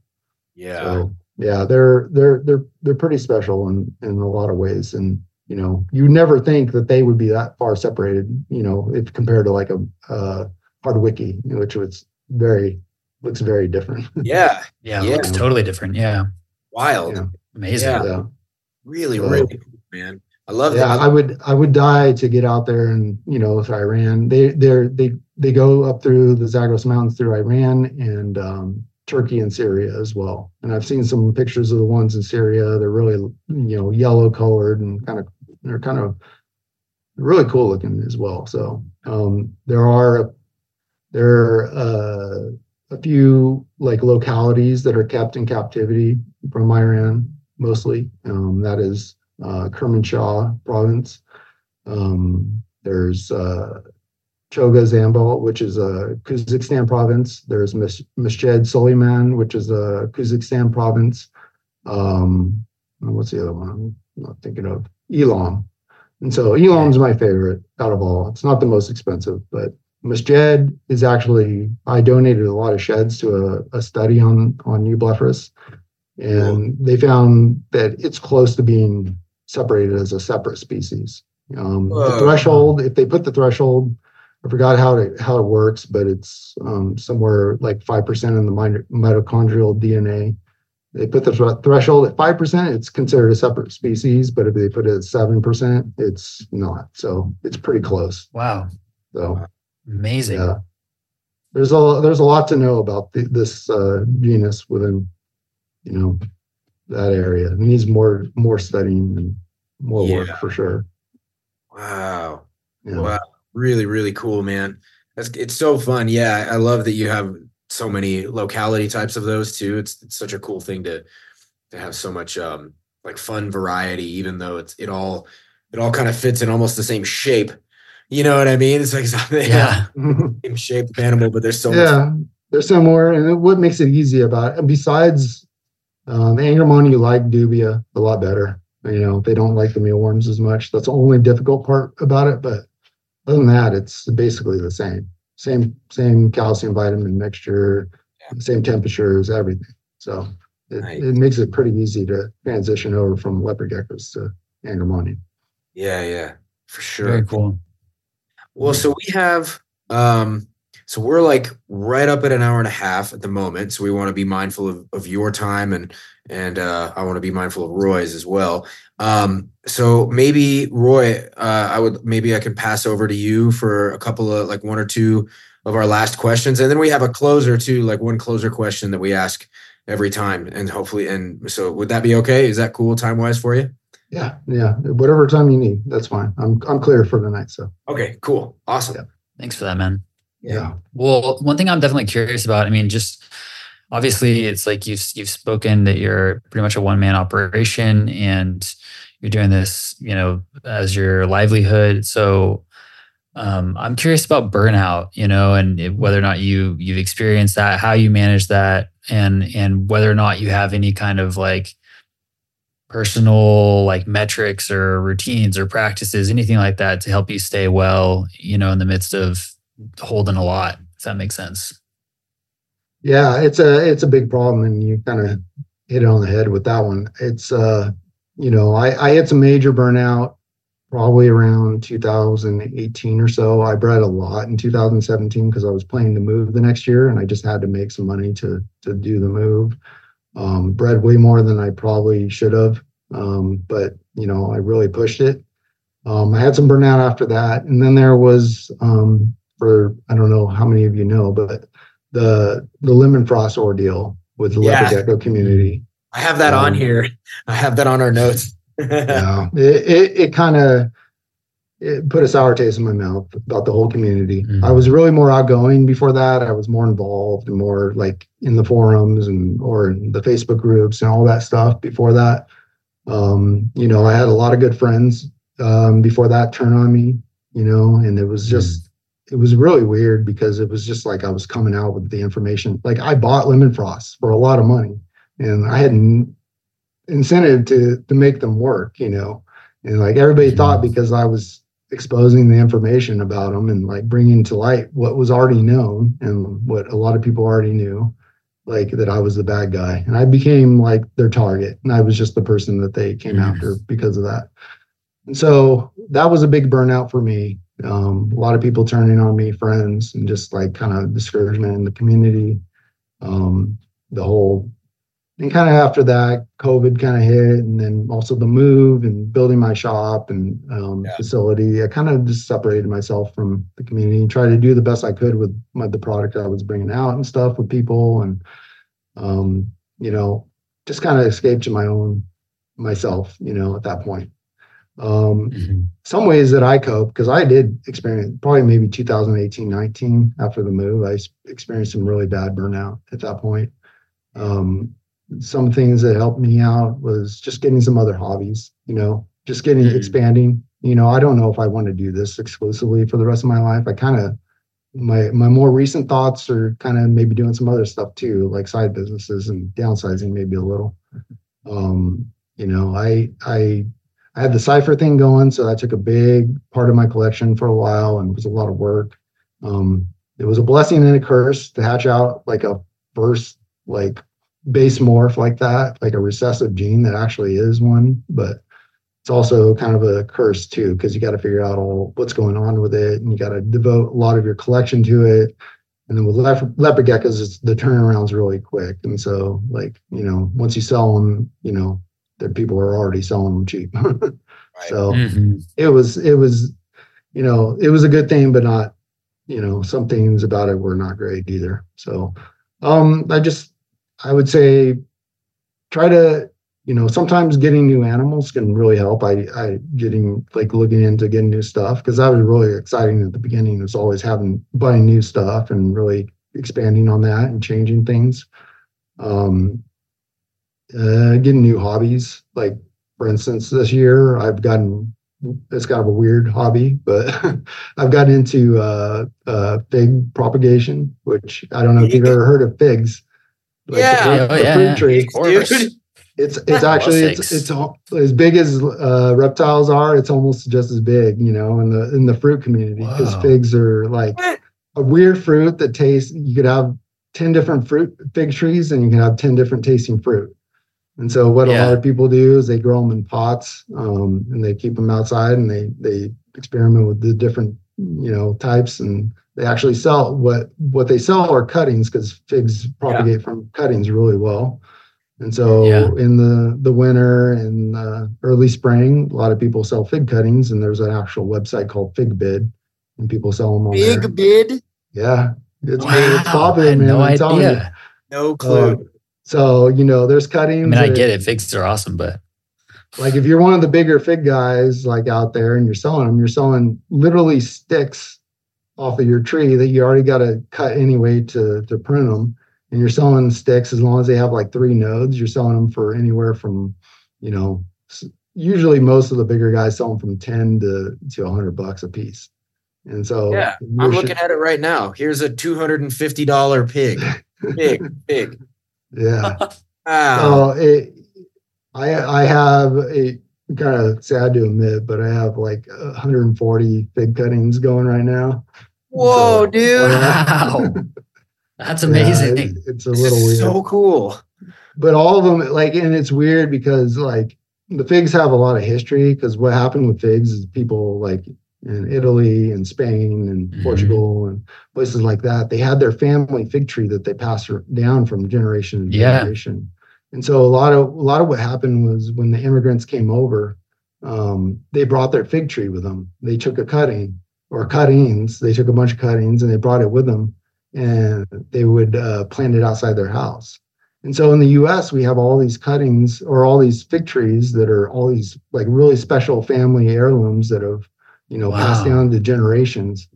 And so what people do is they go and they try to find these and stuff, and they, they find these new these new varieties and stuff that, you know, they taste anywhere from like honey, straight honey, to like strawberries, the berries, and all these different things. So, oh. I mean, and, and, you know, that's really cool. It's just finding something else to keep your, you know, keep your interest up. Like, eh, I think that that kind of goes along with our reptile weird obsession. Obsession. Oh yeah. Yeah, yeah I, I see see Phil looking at the big bid right now. I am. I'm looking at he's, he's, he's, placing a bid as we speak. he's already got an account and he's like, yeah, yeah. I'm, gonna go from, I'm gonna go from arids only to figs only. wild. There's yeah. so many. Also, like that's really cool. Mulberries and pomegranates and stuff on here too. This is really yeah, cool. I, I do some mulberries too, which are Dude, cool. If you if you grow a mulberry tree, send me every leaf you can possibly muster. You're well, I have, I have, I have, I think four trees planted right now, and I got four cuttings going right now. So okay, uh, I should have some. Nice. A, a cool thing about Very mulberries cool. is they pr- produce so much fruit that they kind of keep the birds off of your other fruits. So like I'm growing like six yeah. trees, and I'm growing apple trees and I'm growing a bunch of peach and nectarines and apricots and interspecific hybrids and all this stuff. And Sick, dude. Yeah. Oh been, my god. Yeah. Man, this is interesting. It, another another weird one that I'm into, I guess I should mention, is uh, pawpaws, which are like they're they're also oh, called yeah. the Indiana banana. Some people yeah. know about uh-huh. them. Yeah. Um, but now they have like actual cultivars of them. They're kind of in, in the beginning stages, so they have cultivars of them that are really really good and it's crazy how good they are. Like the only the only issue with them is they don't ship well, so you don't see them mm. in hmm. stores and stuff. So you right. you won't see them like here in Col- you in Colorado or here in Idaho or whatever. Um, but you can you can get them ordered on Etsy or from different growers and stuff. But I've been growing those with the cultivars, and I've got a bunch of seeds that are that are from like really like high end cultivars as well, and I'm going to be growing those and yeah, a bunch of weird stuff. that is, dude. That's fun, man. That's awesome. Yeah. Yeah. I yeah, I, I, have I have the space to do it now. And so it kind of been my side thing. And it, it's kept my mind off of like, you know, the stresses of the leopard gecko stuff. And yeah. Um, you know, you deal with customers day in and day out, shipping, you know, I'm I ship quite a bit because just the what I the species I'm into. So yeah. shipping is mm-hmm. stressful, especially this time of year. Oh, yeah. Um, you know, it's it's fine when you have five boxes going out and you only have to email five people. Yeah. And like yeah. tell them about the weather the day before. But when you got 25 going, you know, it just yeah. exponentially like gets harder as one yeah. person just to, you know, I don't know. Hey, your weather is looking like it's uh maybe okay tomorrow, but I don't know quite yet until I look tomorrow. And it's like, right. you know, this kind of like, what do you do? You know? Yeah, and then if you have mm-hmm. 10 and 20 boxes go out, and then you have to field all of like because you know for some reason with FedEx like one out of every three goddamn boxes is delayed mm-hmm. even if they all go to the same place you know and on the same from the same place and so mm-hmm. then you mm-hmm. have to deal with like you know 20% of the, or more of those people saying like oh it's delayed is everything going to be okay i'm like yes it's going to be fine let's but i'm sorry you have to take another day off of work or you know whatever whatever it might be so yeah that that can get really that can be a lot that can be quite a lot um yeah i mean I, i've shipped you know tens of thousands of geckos now at this yeah. point, and I I had w- one day where I lost two geckos from two different oh. boxes, and it was from mm. um, faulty heat packs that I got. Oh, so maybe a good piece of info to add for people listening is you know always check your heat packs because I never did. I always thought you know you get those forty hour unipack heat packs or whatever, yep. and you just throw them in there. I have mm-hmm four boxes now of heat packs from the same company, the same company we all use. Yep. And I mark on the outside what their average temperatures are. So I I put um, I actually uh, open like four or five of them from different spots in the box yeah. just to see what they're doing. I have a I have some that will I will open for an hour and they'll be at 80, 80 degrees and I'll open another one for an hour and they'll be at 100. Whoa. same same company, same brand, everything crazy. And that's you know, I thought for the longest time because I smelled the ones that that I got that one time and I had the dead on arrivals. Yeah. And they had a weird smell to them. And I was like, oh, it's got to be this toxic smell coming off of them. But now I think mm. I measured them too compared to new ones I've gotten after that. And they just got really, really hot. And so oh, I would say you literally can buy the same brand, the same everything. They're fairly cheap, you know, compared to like cryo packs or whatever. Yeah. Um, mm-hmm. Always check the temperatures on them and mark down what the temperatures are getting at and keep a record of that. Because, you know, you can use those lower temperature ones for, you know, more average mm-hmm. temperature shipping situations. Um, you can use the hotter temperature ones for when you need it, you know. And so, and then I use 60 hours as well, but and I almost put a cryo pack in every one now. Just yeah, um, you know, knowing how to use a cryo pack too. I don't think half the people know how to use those anymore, but you know, just little things like that. But uh, the, the UniHeat packs, really check them out. Make sure that they're not they're doing what you think they are because they really change from box to box. Yeah, I was hearing I was hearing something about like there was a whole issue with them being like overfilled and and overheating because they're like like the actual like you know material inside the heat pack was overfilled and this whole batch of them and so that was I like really, one of those really things where I was like, oh great, another over- thing to have nightmares about. yeah, I don't think it's overfilled. I think it's the chemical composition. Yeah. So there's a certain amount of like yeah whatever they use in there, it's uh, water and iron and stuff, and and like if they don't get that perfectly right, it's not going to perform the same. So right, I, the ones, course, both of the ones that I have that are very different. They feel exactly the same before you, you know, open them. So right. Yeah. Damn, dude, Crazy. that is so wild. Um, well, so so we have okay, so there's the I guess there's a there's two more questions and and and one and one of them is is the sort of the closer. Um, but Roy, do you uh, the other one I was going to ask is about like the future. Do you want to ask that one? Um, no, you go for it. Go for it. It's fine. Okay, all right. So it's it's a base, pretty basic question, John. So like, what is what is the what does the future look like for you? I know we kind of touched on this a little bit, and you were saying, "Make uh, I'm not really sure. I might, I, I, maybe not. I don't want to do this forever. I'm not sure if I do, and at least maybe downsize and start some other stuff, or possibly." Um, what does the future look like for you? Do you have any sense about what the next five to ten years holds for for you and Geckoboa? Um, I, I think ideally I would downsize um, quite a bit and try to just focus on the super high quality and keep this as you know a business. I I can't ever imagine that I get out of it at this point, but um, you know, keeping keeping the business alive and keeping you know this the highest quality animals I could and just really trying to focus on that. It's hard to stay competitive if you downsize that much though, you know. So it's really it's kind of a numbers game to some some extent to really keep you know you know the keep up so with the with the competition out there you know um there's a lot of people producing really nice geckos and you know one of the problems is if i sell something that's not my holdback you know that might produce better geckos than my holdback too yeah, know? yeah so um yeah just trying to keep it going to some extent and just keep the highest end geckos i possibly can less space less less animals um you know i don't I, I don't think I could keep this up at this rate. You know, I I think I did an estimate recently that I've fed close to 30 million mealworms in my life. Already. Oh my god, so, dude! and that's not including du- dubia roaches. I'm just going off of orders that I've placed. So, I mean, I've wow. I've had a lot of. There's few people that have had as much like time with their animals as I have, especially less leopard geckos. Most people have employees at this point, or they're they're out at this point. So to keep this up as one person, you know, a one man operation is kind of tough. Bro, thirty um, million mealworms. That's a lot. That's yeah. a lot of mealworms, sir. I, you know, two point five to three million a year right now. So like at least. Wow, man. so wow. yeah, it's a lot.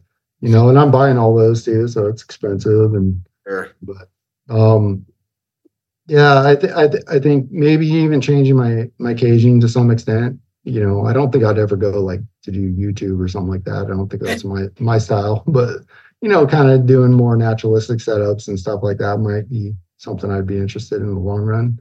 Yeah. You mm-hmm. know, maybe selling some figs and fig. yeah, I was gonna say. Yeah. I thought for sure you were going to say the future is figs. Yeah. Yeah. Have I, I, I, have a lot of interests out there, you know, and like, you know, for me, I'm interested in welding and stuff. I've been doing a little bit of that, a little bit of blacksmithing, um, machine work and stuff like that. I, cool. you know, it's kind of fun on the side. Um, yeah. I, I got a really cool, like 1929 anvil that's, uh, close to 500 nice. pounds recently. And whoa, yeah, that's awesome. Doing, doing Those aren't easy to come by.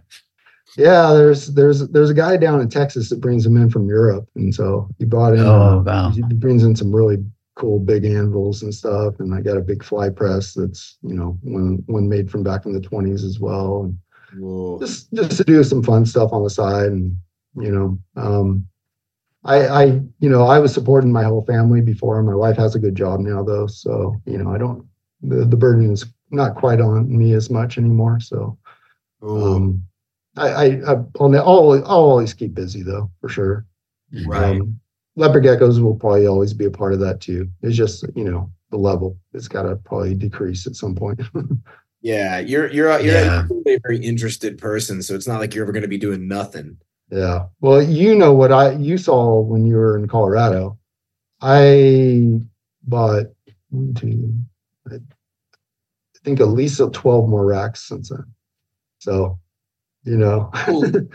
That's a and that's, a one man show you know? So efficiency is key and like making sure you know that i'm i'm up to date on it. And like i i can't take a vacation you know? Things like that you don't think about like mm-hmm. i just can't mm-hmm. leave. Like you could have like even if i have the backups and stuff like that it's just like it it's too hard to get away for even a few days. Like i would die for like mm-hmm. a vacation in hawaii for a week you know? But it's just not not possible, you know. And even if I do, it's like you know I come back and it's hell. yeah, yeah, so, yeah, yeah. Catch up yeah. game, right? I need to. And you need a vacation from your vacation.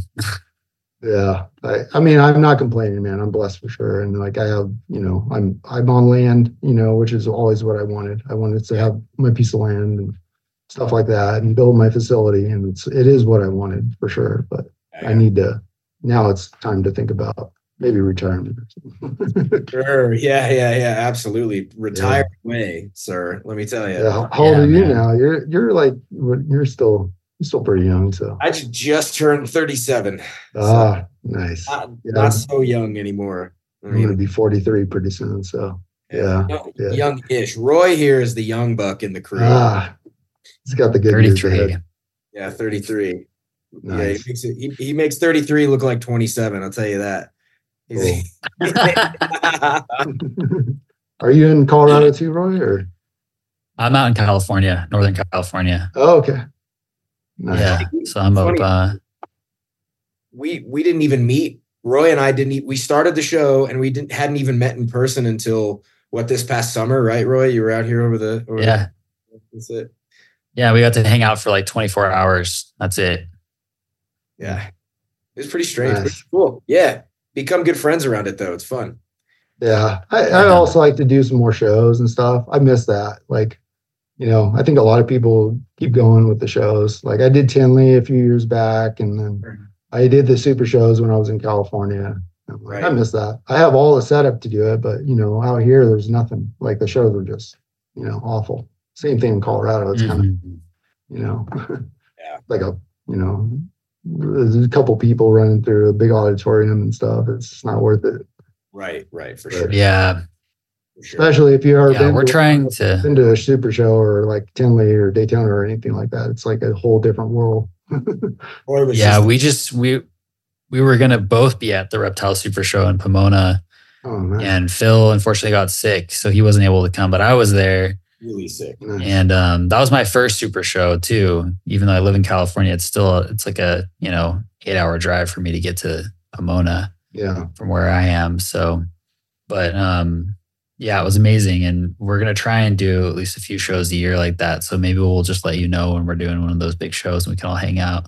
Yeah, you can come Tinley, if you guys too. can make it to Tinley, I, I think I like Tinley better. You know, It'll, maybe it's yeah. just because there's more gecko people there, but like Tinley just seems like you're meeting a lot of people you don't know, and like yeah, maybe it's changed in California a little bit, but you know, back in the day, it was more people that were just business oriented, and that's all they cared about. And, you know, mm-hmm. the Tinley's more. The, it seems like more of the passionate people. They're into all the obscure stuff and cool, you know, reptiles and stuff. But I, I know there's great people in California too. I, you know, but a few.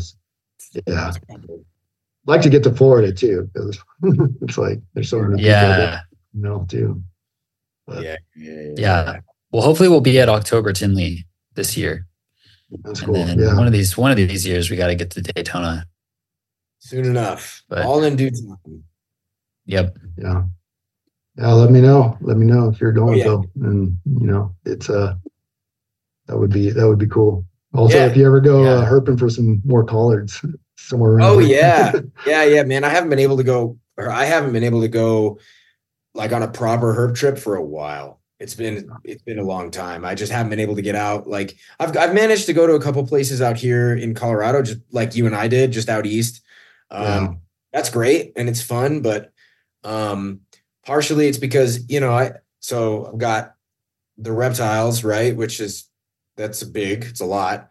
Um, and now uh, a little over a year ago, I took over um, a local uh, Brazilian Jiu Jitsu academy, so I'm the, the manager there of that place too. So I'm kind of running back and forth and doing both things, and I, there's no such thing as a day off for me right now, and I'm busting my ass like crazy. So um, I'm looking forward to getting a little bit of a break and getting a little bit of time to be able to go herp again. And well, you got a kid on the way, right? You said do have a kid on the way. Oh, no break coming it's, for me. No break, man. Trust me. Yeah. I'm yeah, on yeah. three. It's it's tough, oh man. my god. Yeah. Yeah. So okay. three, three. I mean, luckily they're finally getting older, but man, when they're young, it's it's that's tough. Yep. So, yeah. Yeah. I feel for you, brother. Thanks. Help. Help. Send help. well, a cry uh, for help. yeah. well, so Roy's gonna excuse me Roy's going to hit our, our closer yeah, question. Yeah, I'll jump in. So this will be a good one. I, I think you'll like it. Yeah, yeah. So um, we ask the same closer question every episode, and that's just why herpetoculture? And, you know, that could be why do you do it? Why do we do it? Why does it matter? Why herpetoculture? Mm, I would say the big money, but not really. no, uh, it's I think it's innate. And like the people that want to do this, it's like, you know, I, I had a business background. I was interested in that and I was interested in reptiles and they just fit together. And it was about timing, you know. I when I left my job in corporate and I jumped into this, it was kind of a weird time in the market. um, that's when the crash was happening. Like, you know, there was 2008, 2009, and I owned a home at that mm-hmm. time, and basically it was hard to give all that up, like owning a home and your job and everything. And I was just like, I can't do this anymore. You know, this is not yeah. my life. Um, you got to do something you love. You know, whatever that is. It doesn't need to be, you know, herps or whatever, but it could be, you know, figs. You know, and you can you sure. can you can make it happen if you put it your time to it and you you know everybody is trying to work the job and do this on the side I, I feel for you because that's hard like the when you're pushed into it and you're forced into it you make it happen you know you'll survive mm-hmm. you know and that's kind of what i did i had to i had to make it work and it worked for me because of that um you know if i would have been trying to do the corporate job and when i was doing the corporate job and and doing this on the side, it wasn't working and I was not doing mm-hmm. well. so the second I got out of it and put everything I had into it, had into it, it would have, it was a different story. And, you know, you get, you have to, I mean, unless, you know, problem is, I think in this hobby or, you know, the benefit in this hobby is if you have a lot of money, you go into this, you kind of are spoiled and you don't really, yeah. you don't really grow it organically and know the struggle and you can't, you won't make it that way and the people that have no money and you know to really push as hard as they can. They really have the advantage and um, you know and you can put everything you have into it and work as hard as possible. And you can it can happen you know. I mean i don't the you know the the market's changed completely. There's a hard time right now. Of course there's ups and downs. Um, there's no more covid funding money right now. So we're all we're all you know hurting a little bit this last fall but things are picking up again. Um, mm-hmm. So we'll see. But you know, I, have seen it worse than this. yeah, mm-hmm. it, mm-hmm. prices went up a lot, and I think we all got spoiled. You know, prices need to go down a little bit again. Yeah. And you know, maybe uh, you sell more more animals at a lower price, and that's the way it was. You know, inflation unfortunately is still there for when we're buying stuff. You know, but um, yeah, it's uh, I think I'll always do this. It's fun. It's it's cool to create something new, something yeah. unique. Leopard geckos are unique in the way you have these polygenic traits that can, you know, improve upon every year. And it's like mm-hmm. I produced this last year, but this year it's better. This year it's better, and this year it's better.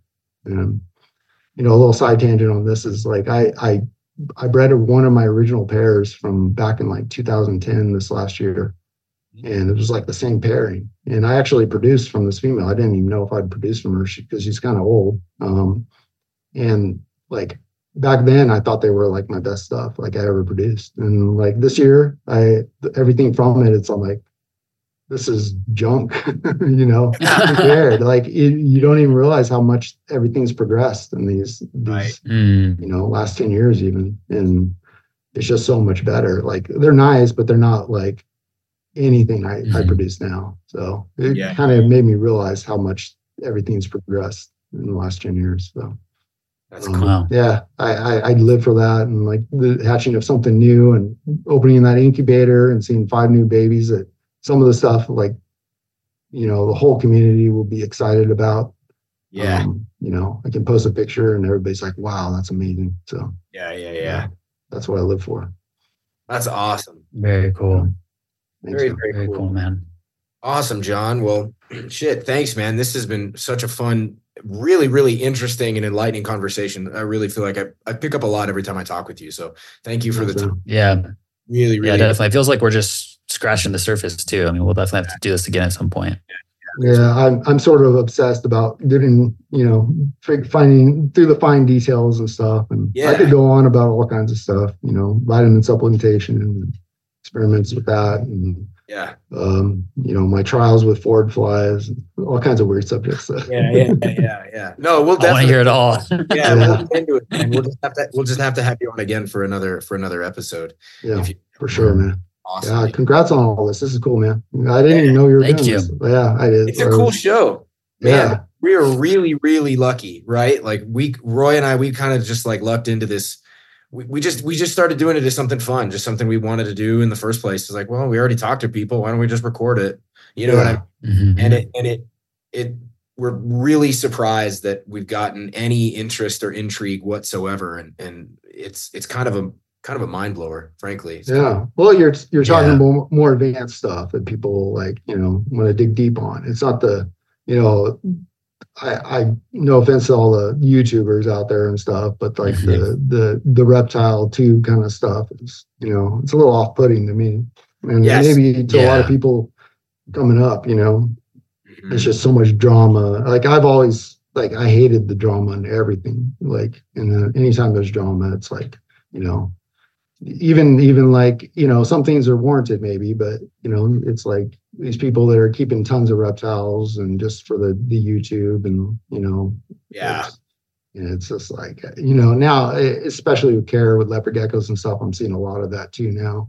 Yeah. There's some mm-hmm. of it's corporate interests trying to push their products and it's siphoned down to the to the groups and stuff and i'm seeing a lot of bad mm-hmm. info and you know it's it's uh you know it's not like we didn't know what we were doing 10 years ago to to completely you know. Yeah we, we figured mm-hmm. it out pretty well yeah you know, yeah you guys are trying to reinvent the wheel and it's like it's not it's not it's it's it's just kind of discouraging in a little way but well, yeah this kind of this this this format's great you know you can talk about more cool stuff like HRV ventilation and yeah, yeah, yeah, stuff like that. Got to go through 30 million mealworms. That's unbelievable. But yeah, yeah, dude, it's kind of cool. You know, I, I feel like in some ways, um, it reminds me. I, I say this way too much on the show, but it reminds me of jujitsu, right? Mm-hmm. Like every, every there goes in these cycles where every few decades or so, people want to pretend like they've reinvented it and figured it all out and well now we have the real answers and we're doing things really really differently and yet you find out you you actually spend a little time looking and it's like a lot of the people doing the best work are actually looking into the past looking at what people have already done and looking at what mm-hmm. has already come and happened before and it doesn't mean there's not new and interesting you know, things happening but i think you know i just think a lot of it comes from just looking backwards a little bit there were a lot of really mm-hmm. impressive intelligent capable people who came before us and the idea that just because they didn't have some fancy ass LED UV light and the most naturalistic diet imaginable is we're somehow not successful or not giving their animals a good life is that's just propaganda. You know, it's not real. Mm-hmm. It's not real at all. So, well, those those guys had real experience, and it wasn't just yeah. you know internet mm-hmm. research. You know, so yeah, um, yeah, yeah, they really had the hands-on experience. Right, uh, that changes everything. Trust me.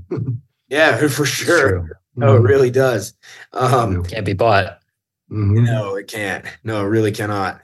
Uh, well, shit. Hey, that was freaking sweet. Um, I think yeah hit this button and stop our recording. well, yeah, quick. but before we do, where oh. is the oh, website yeah. the best place for folks to find you, or, or Instagram? Yeah, What's the best I, kind of I place? Mean, I'm, I'm most at well, I have the website. That's where I I sell geckos from, and you can contact me from there, or you know, Facebook page or Instagram. I don't. I'm not really active okay. on YouTube anymore, so don't. Okay. Try with that, but you know, Instagram, Facebook, or website. It's cool. Sweet. Gecko awesome. Boa. All right. That's all you got to search on any of them. awesome. Yep. Perfect. All right. Well, we'll have that in the show notes. And um, yeah, this has been a it's been awesome. And I'm gonna hit the button. Appreciate Stop the recording.